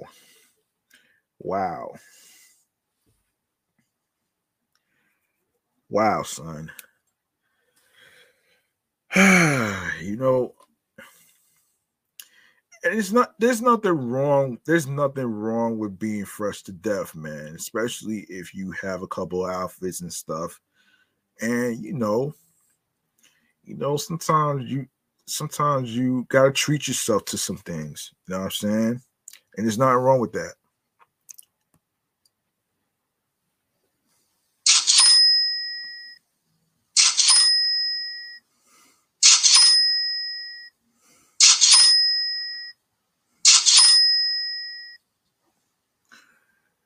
All right, so speaking of Bape, let's get into why Nike is suing Bape.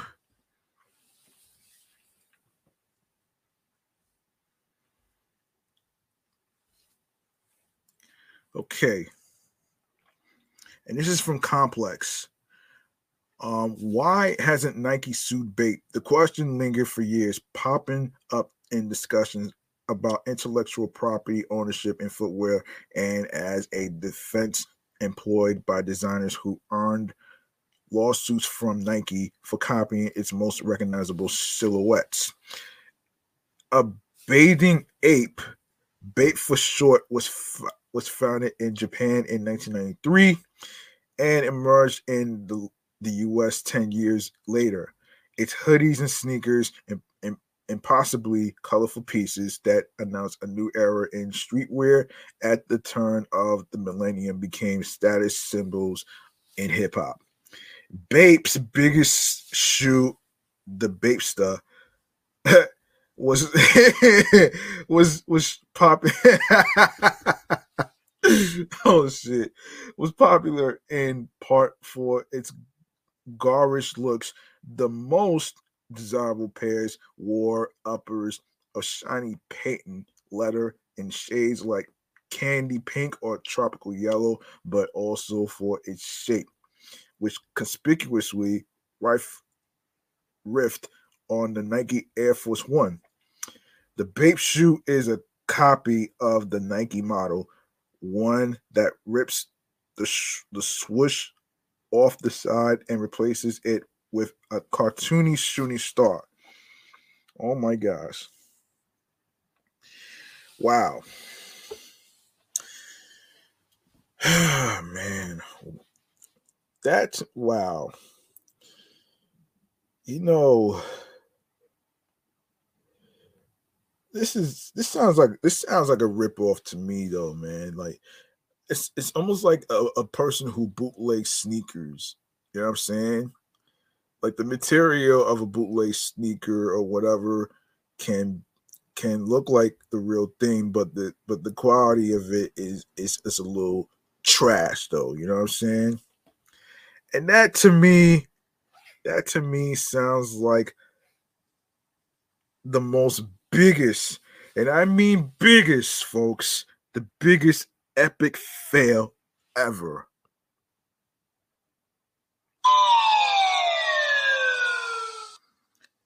Yeah, that right there is just beyond ridiculous, man. Oh, no! Yeah. Yeah, I'm gonna have to throw some shots at Bape for copying this shit.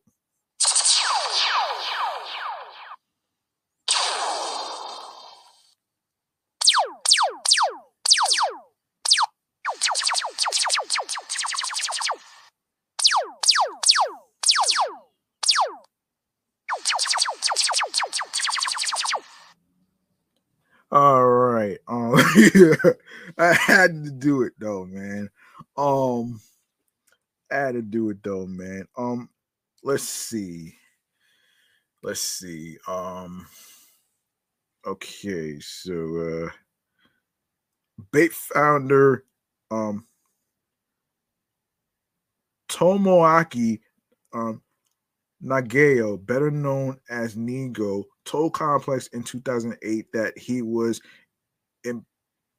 impervious to the online chatter about him taking so liberally from Nike. Ironically, he was engaged in his own battles against lookalikes. And in quote, "I never read blogs," Nigo said. "So I don't even hear the criticism about us doing Nike takeoffs. I'd like to say that other brands doing Bape knockoffs shows that the brand is recognized and desired. But in reality, it's really annoying to have to deal with it." Bape's most famous sneakers waned in popularity at the end of the 2000s. Their shape shifted to look less like the Air Force One in 2010s, and then in the 2020s, they seem set for a resurgence. Through the decades, Bape ducked litigation from Nike, even as the sneaker company became more aggressive about pursuing knockoff designers. Bape's good luck expired this week. On Wednesday, Nike filed a lawsuit against the streetwear brand in New York District Court, accusing Bape of trademark infringement and false designation of origin. Ah, Lord. You know, this is what happens when you do shit like this, though, man. You end up doing some dumb shit out of the blue, man. And to me, that sounds a little bit disgusting, man.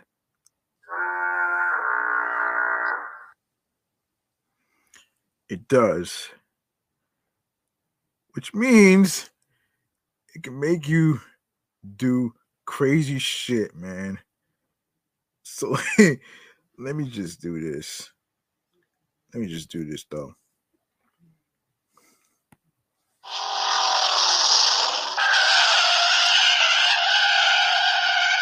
don't you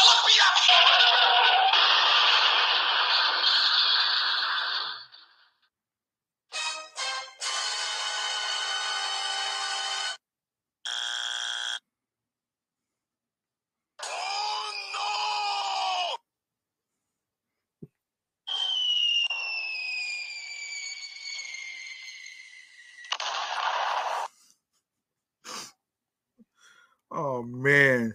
So, Bape's current footwear business involves around copying Nike's iconic designs, the lawsuit reads. Nike's complaint highlights the abundant similarities between Bape designs like the Bape Sta, the SKASTA, and the Courtsta, and their corresponding Nike inspirations, the Air Force One, Dunk Low, and the Jordan 1, respectively. Bape did not respond to a request for comment. The lawsuit explains Nike's long delay in pursuing legal action by saying that before 2021, the amount of sneakers Bape sold in the U.S. was insignificant.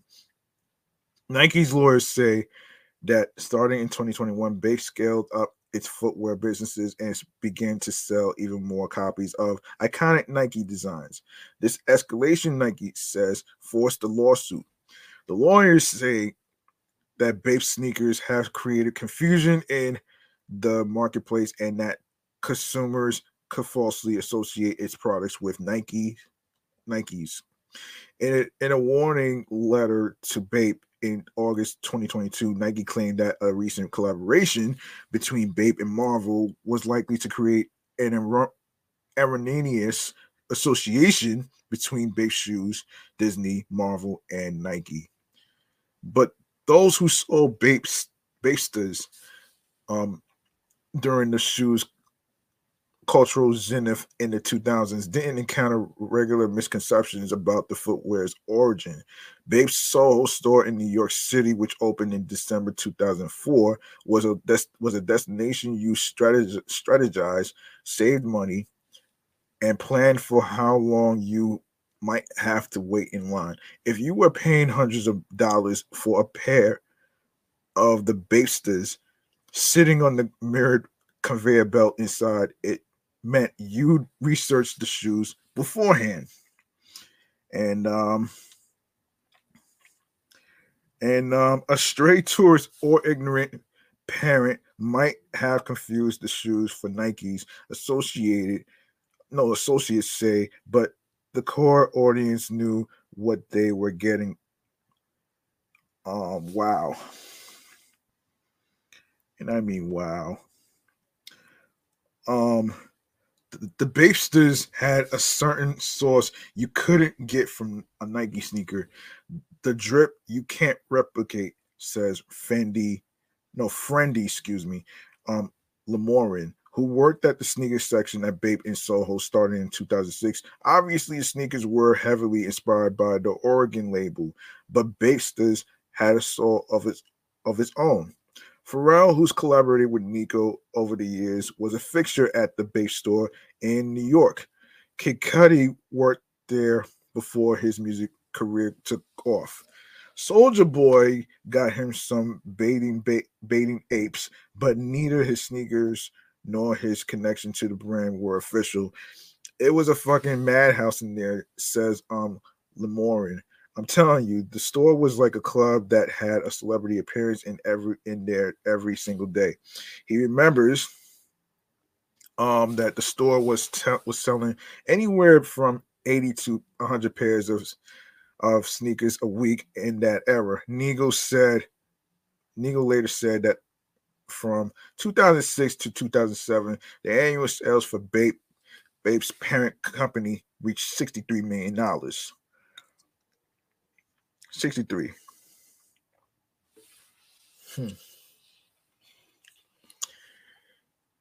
Okay, 63, you mean? Yeah.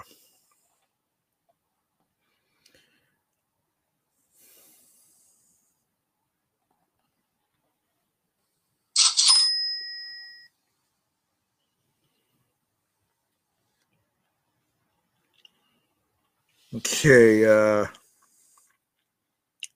$63 million. Oh, boy. Okay, so Bapesters were around $200 per pair at retail in the mid-2000s. Air Force Ones at the time usually topped out at $90, which is what I paid for, actually. Yeah, that's actually what I paid for, actually.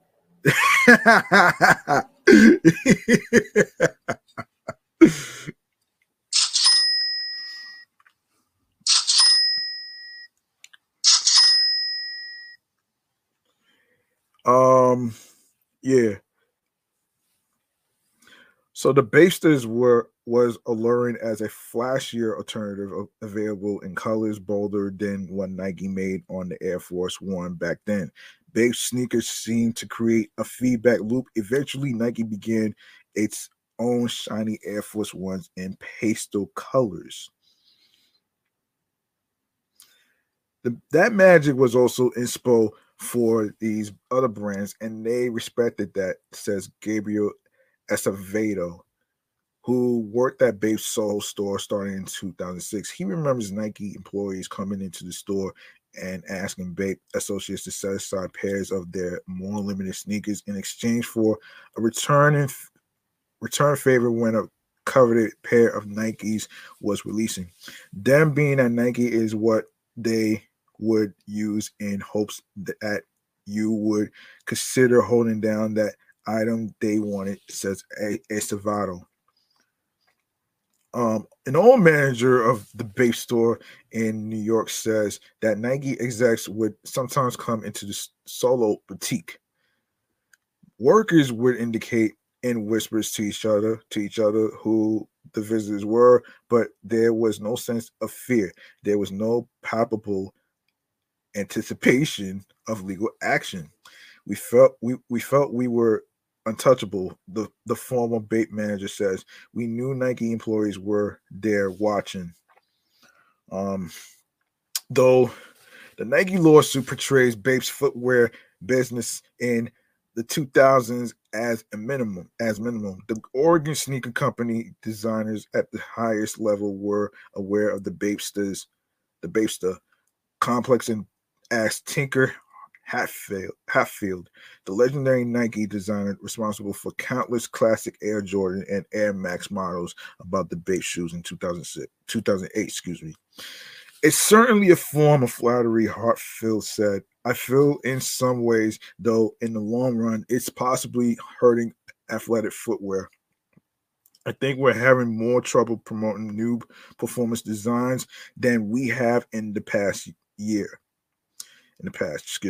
There are all these remakes, and people are digging the remakes because they can actually participate in the marketing.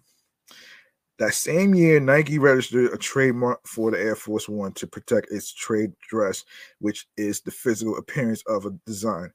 The Air Force One, first released in 1982, and had consistently been on the shelves in the years since as a retro model, but Nike couldn't enforce its ownership of the non-functional visual aspects of the design until 2008.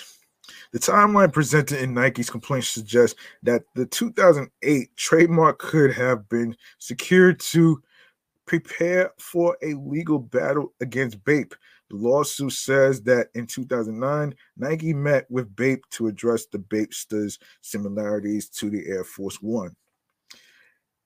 That such a meeting happened was never made public until this week.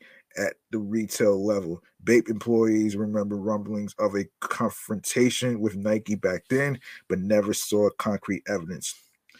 The 2009 meeting happened after Bape had for years been expanding its retail operation in the U.S., which by then included stores in New York and Los Angeles, along with an online store. Following the meeting, Nike's lawyers say in the suit, Bape significantly and materially diminished its U.S. activities. Nike's attention paid to Bape was fluctuated based on the label's presence in the U.S., where Nike is best suited to defend its designs. The lawsuit names USAPE LLC in New York as the defendant. Of course, Michael Jordan, whose namesake Jordan Brand is owned by Nike, was embroiled in the lawsuit against Chinese Air Jordan ripoff brand Kyoden Sports for nearly 10 years. That Bape's business in the U.S. slowed in the 2010s appears to have staved off Nike. Bape's Los Angeles store closed in 2010, followed by the Soho store the next year. In 2011, Hong Kong fashion conglomerate LT purchased 90% of Bape's parent company, Nowhere Co., for just $2.8 million. In an interview that year with WWD, Nigo, who denied that his company was in dire financial straits, said that Bape grew too big for him to manage. Too big to manage. Wow.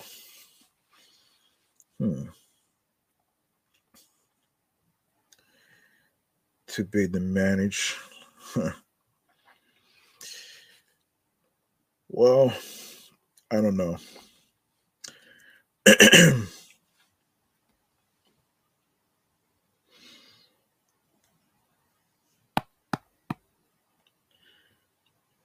Should have thought about that before copying off of Nike designs. And this is how people end up crashing and burning once again, like Bape did.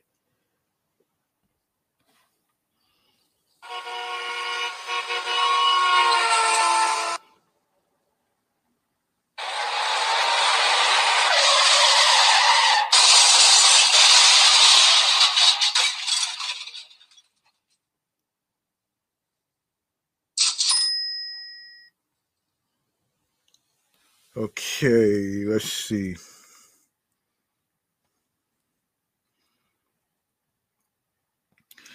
Basically, I can't do business, the designer said. I'm not suited for it. I wish I had a partner on the business side from the beginning.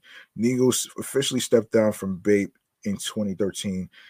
And the ensuing decade, Nike says Bape shifted its business to focus on China and Taiwan. The brand redesigned the Bapester in 2016, introducing a new version of the shoe that looked less like the Air Force One. Many assumed the changes were made to avoid legal issues.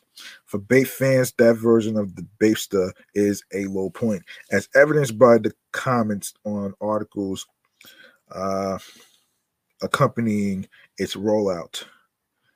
I can't stand those, says Jesse Politano, a collector and reseller who bought his first Bape item in 2007. The Bapester silhouette from the second half of the 2010s breaks up the paneling at the heel and toe, adding extra sections and stitching that wasn't on the original Bapester or the Air Force One. It also has another line running across the midsole. For Politano, the model is a reminder that Bape's footwear remixes are better than its original creations. When left to themselves, Bape honestly doesn't make good shoes, he says. When they steal, they do sometimes enhance old silhouettes, though. Bape eventually reverted in 2021 when it began to release another version of the Bapester silhouette, this one more similar to the original Bapesters from the 2000s, antecedent.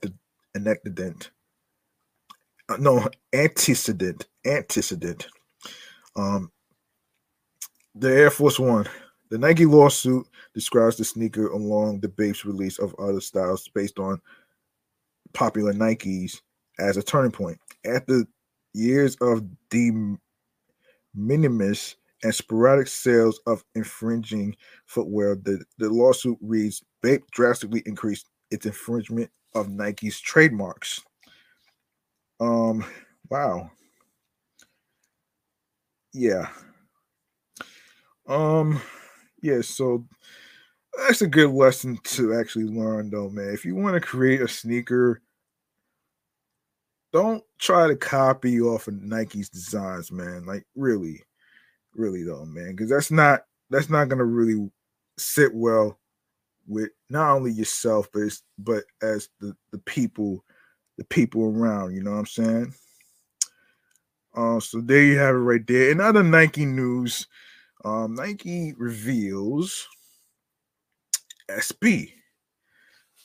Hold on.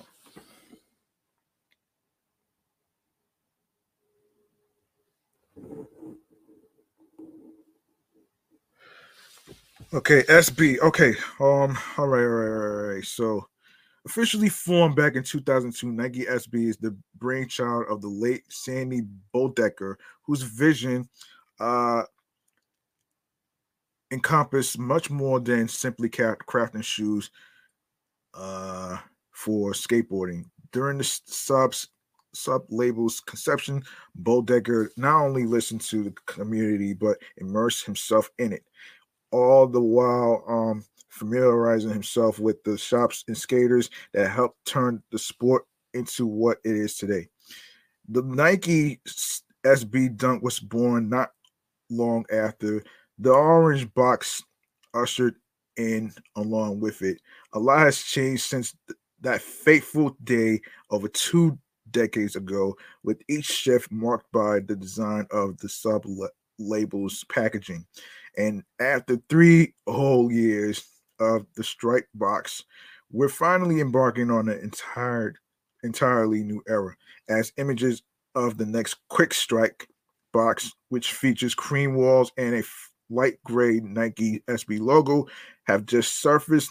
At the time of writing this, there's yet to be an official name for the box. More details and info should surface soon, however.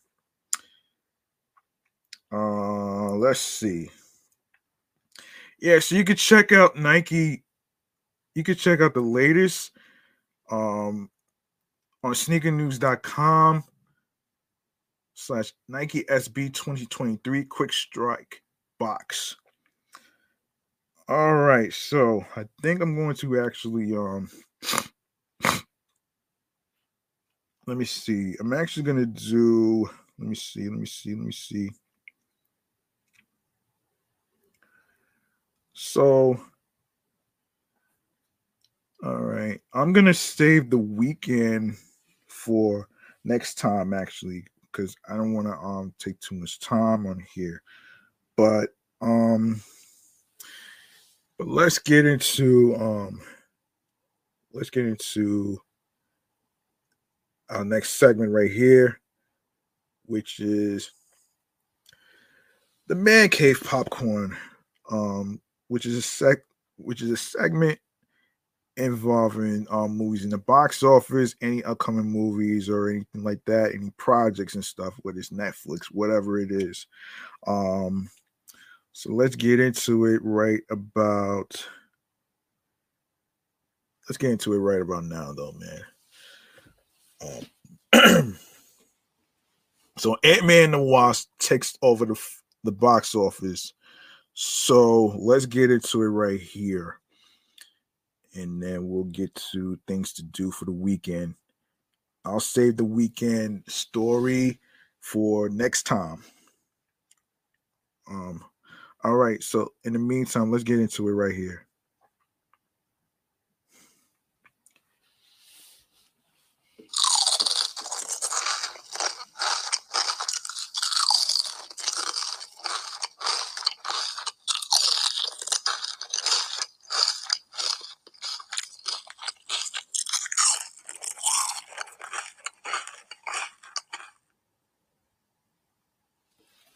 Okay, and this is according to comingsoon.net.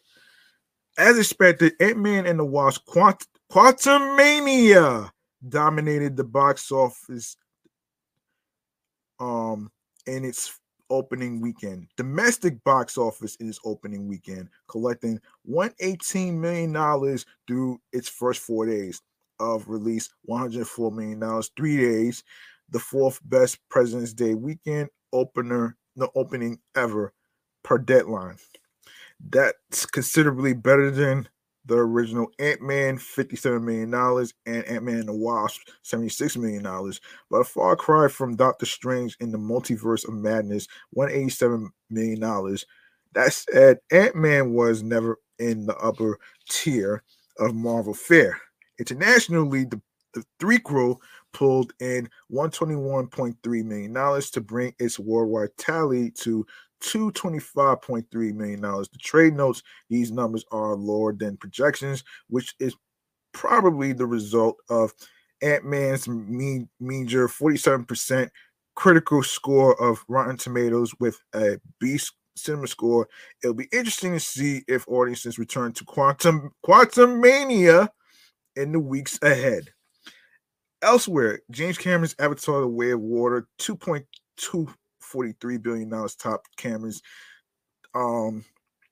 Titanic to become the third highest grossing film of all time worldwide. Domestically, Avatar passed Jurassic World $653.4 million to become the ninth highest movie ever, where it'll probably sit until a re-release gives it enough dough to pass Titanic's domestic come, which is $672.1 million.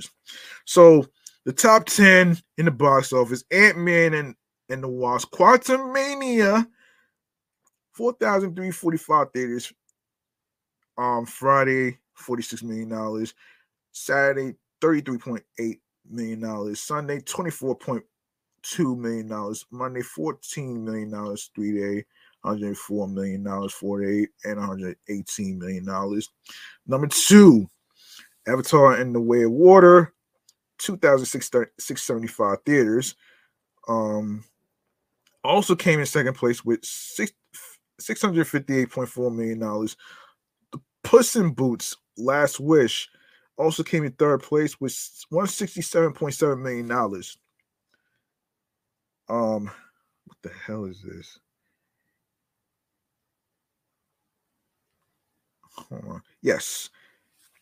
Number four, Magic Mike's Last Dance also came in fourth place. That was originally number one and came to third place, now fourth. $18.9 million. Knock at the Cabin, number five. That was number one also came in fifth place with $30.96 million for the past 3 weeks. Number six, 80 for Brady, which nobody even cared for, actually, also came in sixth place for $32.8 million in week three. The re-release of Titanic, seventh place, $12.8 million. Week two, Marlowe came in number eight with $2.26 million. Missing, number nine, came in ninth place, $29.9 million in week five. And number 10, to round up the top 10, is A Man Called Otto, came in 10th place with the total of $60.9 million. Okay, we got some places to do for the weekend. I want to start off with two things, actually, man. In honor of hip hop, 50 years of hip hop and hip hop's birthday, which is going to be happening. Let's get into it right here. For all you New Yorkers out there, this one's for you. All right.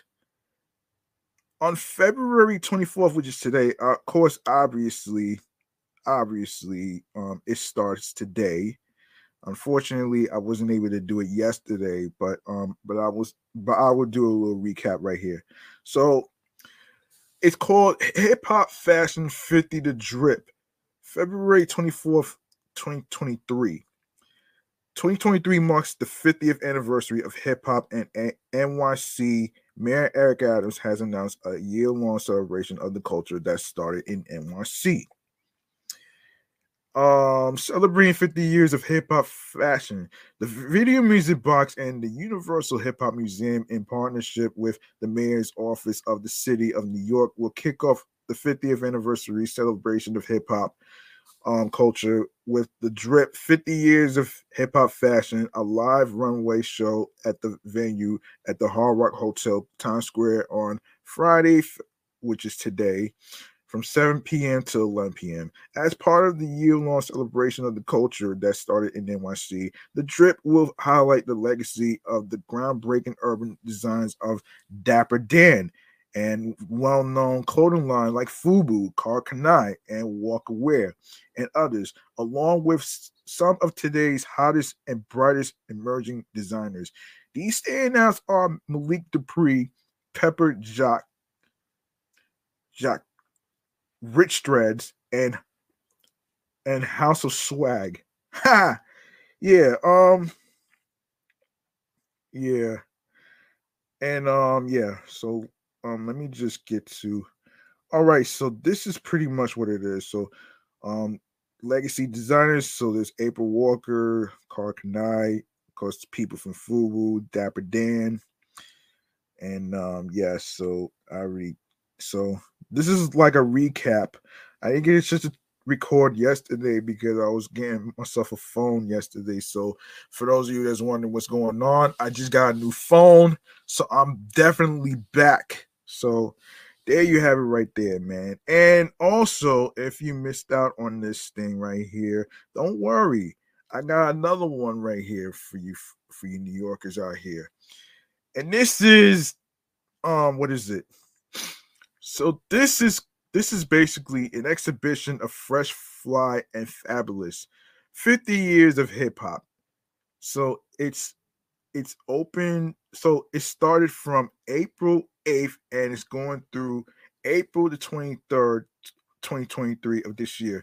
Special exhibitions, gallery, Fresh, Fly, and Fabulous, 50 years of hip hop will celebrate the 50th anniversary of the birth of hip hop by examining the roots and hip-hop, the history of hip-hop fashion from its inception to the present time. This exhibition will explore themes such as the transition of hip-hop from the hood to the runway, luxury and designer influence, the impact of hip-hop celebrities on the fashion industry, and the growth of hip-hop style as an international phenomenon. This exhibition is curated by Elena Romero, assistant professor of advertising and marketing communications at FIT and author of Freestyling, How Hip-Hop Changed the Fashion Industry, together with Elizabeth Way, assistant curator at the museum at FIT. This exhibition is free and open to the public. How about that?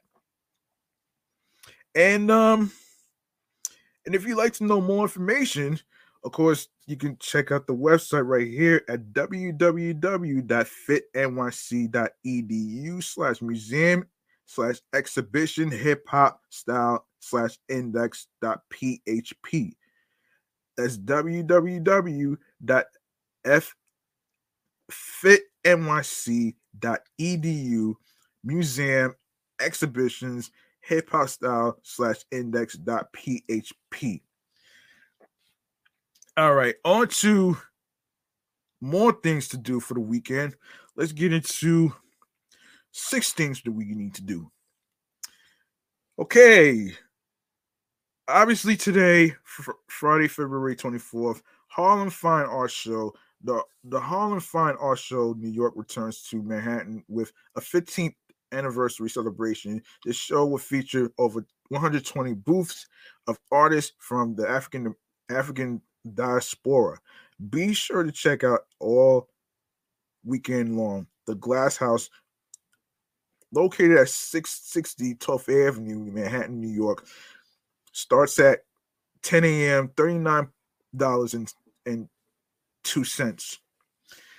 Myrtle Avenue Restaurant Week 2023. This February, Myrtle Avenue Brooklyn Partnership will present its first ever Myrtle Avenue Restaurant Week 2023 with 9 participating restaurants, all located on Myrtle Avenue, crossing through the Fort Greene and Clinton Hill neighborhoods of Brooklyn. Restaurants include Casa Nono, Castro's, Don Huang, Miss Noodle, Glen Thai Bistro, Lula May, Osteria Brooklyn, Putnam's Pub, Spice and Grill, and You Jew. Various locations prices vary at $20 to $30 or $40 actually. And Saturday, which is tomorrow, NYC Parks presents Marvel Comics Black Panther Art Exhibition. This is your last chance to head to the Pole Park Visitor Center for a Marvel Comics Black Panther Art Exhibition, excuse me. And by the way, it's free. And yes, it's by and it's created by various artists, including Jack Kirby, of course. And Pole Park Visitor Center is located at Pole Park, 2640 Grand Concourse, the Bronx, which starts at 10 a.m. to 5 p.m. and it's free. Yeah, and it's free actually. So let's hold on a minute here. All right.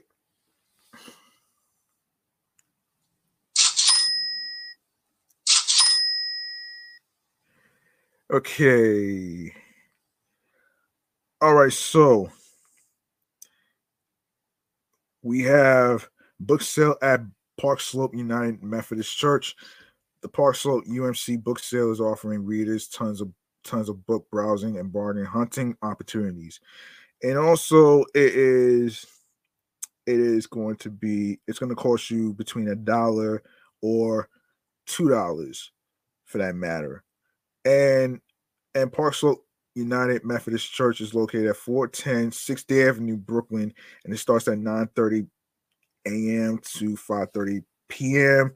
It's free as well. And finally, Sunday, February 26th, Jurassic World Live Tour. Jurassic World Live Tour is an exhilarating and unpredictable live family entertainment experience that brings the wonder and thrills of Jurassic World to generations of fans.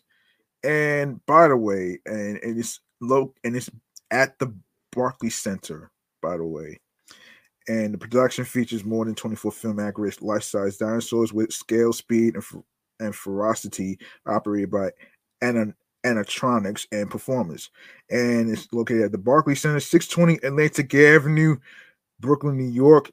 Starts from 11 a.m. to 2 p.m. and 3 to 5 p.m. Tickets starts at $25. And finally, you can celebrate Black History. Join us to learn more about our honoree, Vincent E. Green, and his latest book release, Does Race Negate?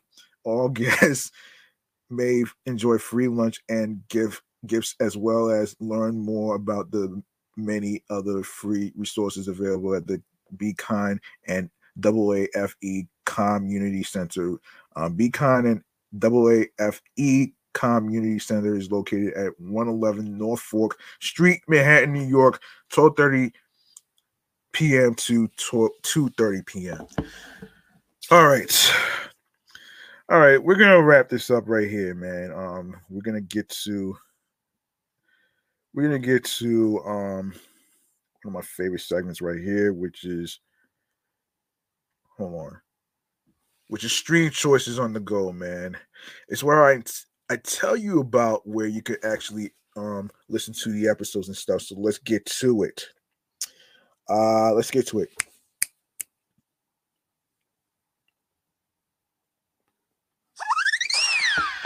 All right, man. Please follow Off the Meat Rack Chains New York podcast on Facebook and Instagram, alongside with my other shows, which is Excellent Fun Vibrant Talks podcast, the Sports Edition show, my other sports podcast platform, and of course my review show, Meticulous Vibe Juice podcast,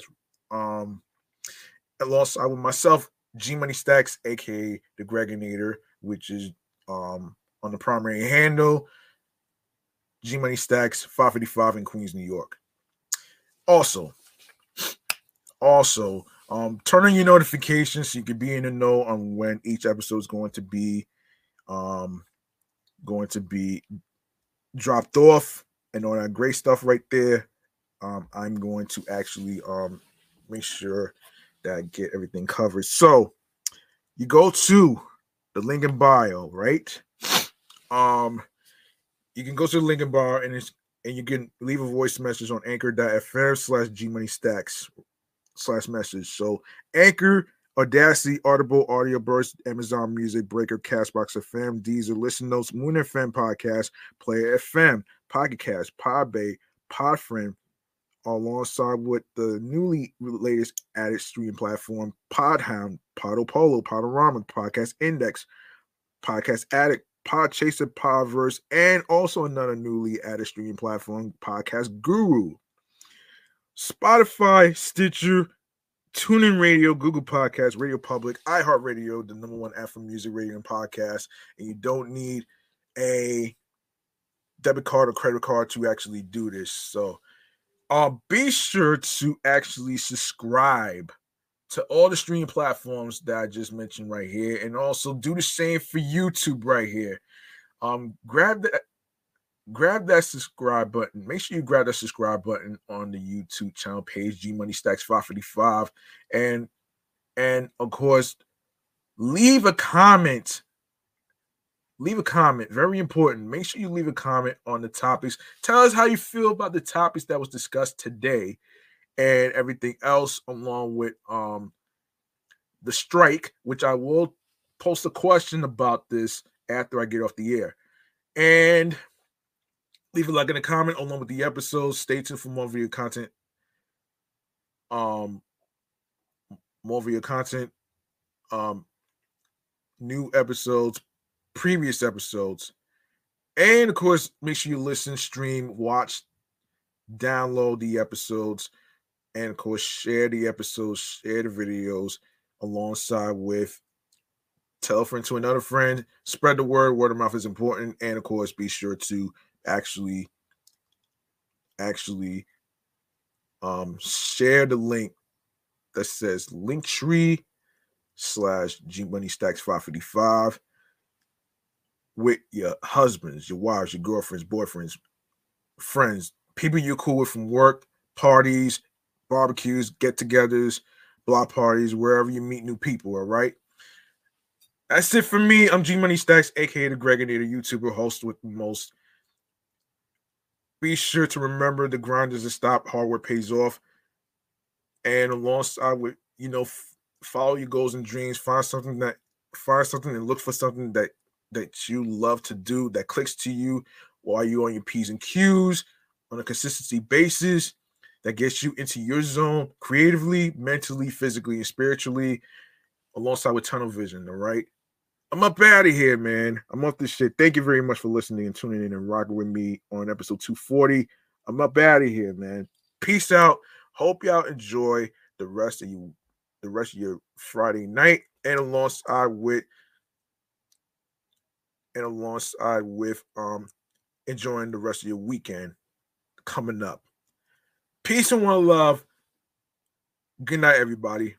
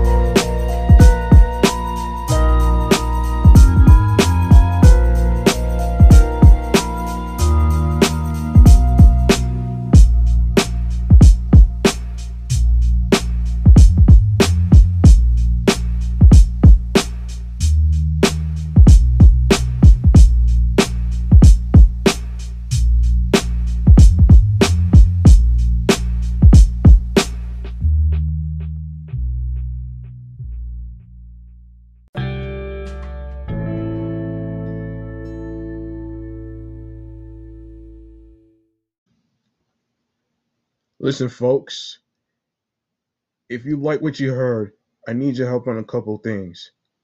If you like to support Off the Meat Rack Chain's New York podcast, you can show some love by following the show on Facebook and Instagram with the same name at Off the Meat Rack Chain's NY podcast, OFFTHEMEATRACK CHAINZ NYPODCAST, alongside with my primary Instagram handle, GMoneyStacks555 in Queens, New York. And go to the YouTube channel, GMoneyStacks555. Be sure to click the subscribe button. Grab the notification bell so you can be reminded on when the show goes on the air live via live stream. More video content, upcoming episodes, previous episodes that will automatically be posted after the recordings. Like, comment on the episodes with the topics, share the videos, download your favorite episodes, rate, Spread the word to a friend, to other individuals. Please be sure to share the podcast with audio stream choices to your friends. The audio streaming services includes Anchor, Audioburst, Breaker, Deezer, Listen Notes, Player FM, Pocket Cast, Podbay, Podfriend, Podcast Addict, Podorama, Podchaser, Reason FM, Spotify, Stitcher, TuneIn Radio, Google Podcasts, Amazon Music, iHeartRadio, and YouTube. I'm G Money Stacks, and thank you, listeners and watchers, for tuning into the podcast. One love.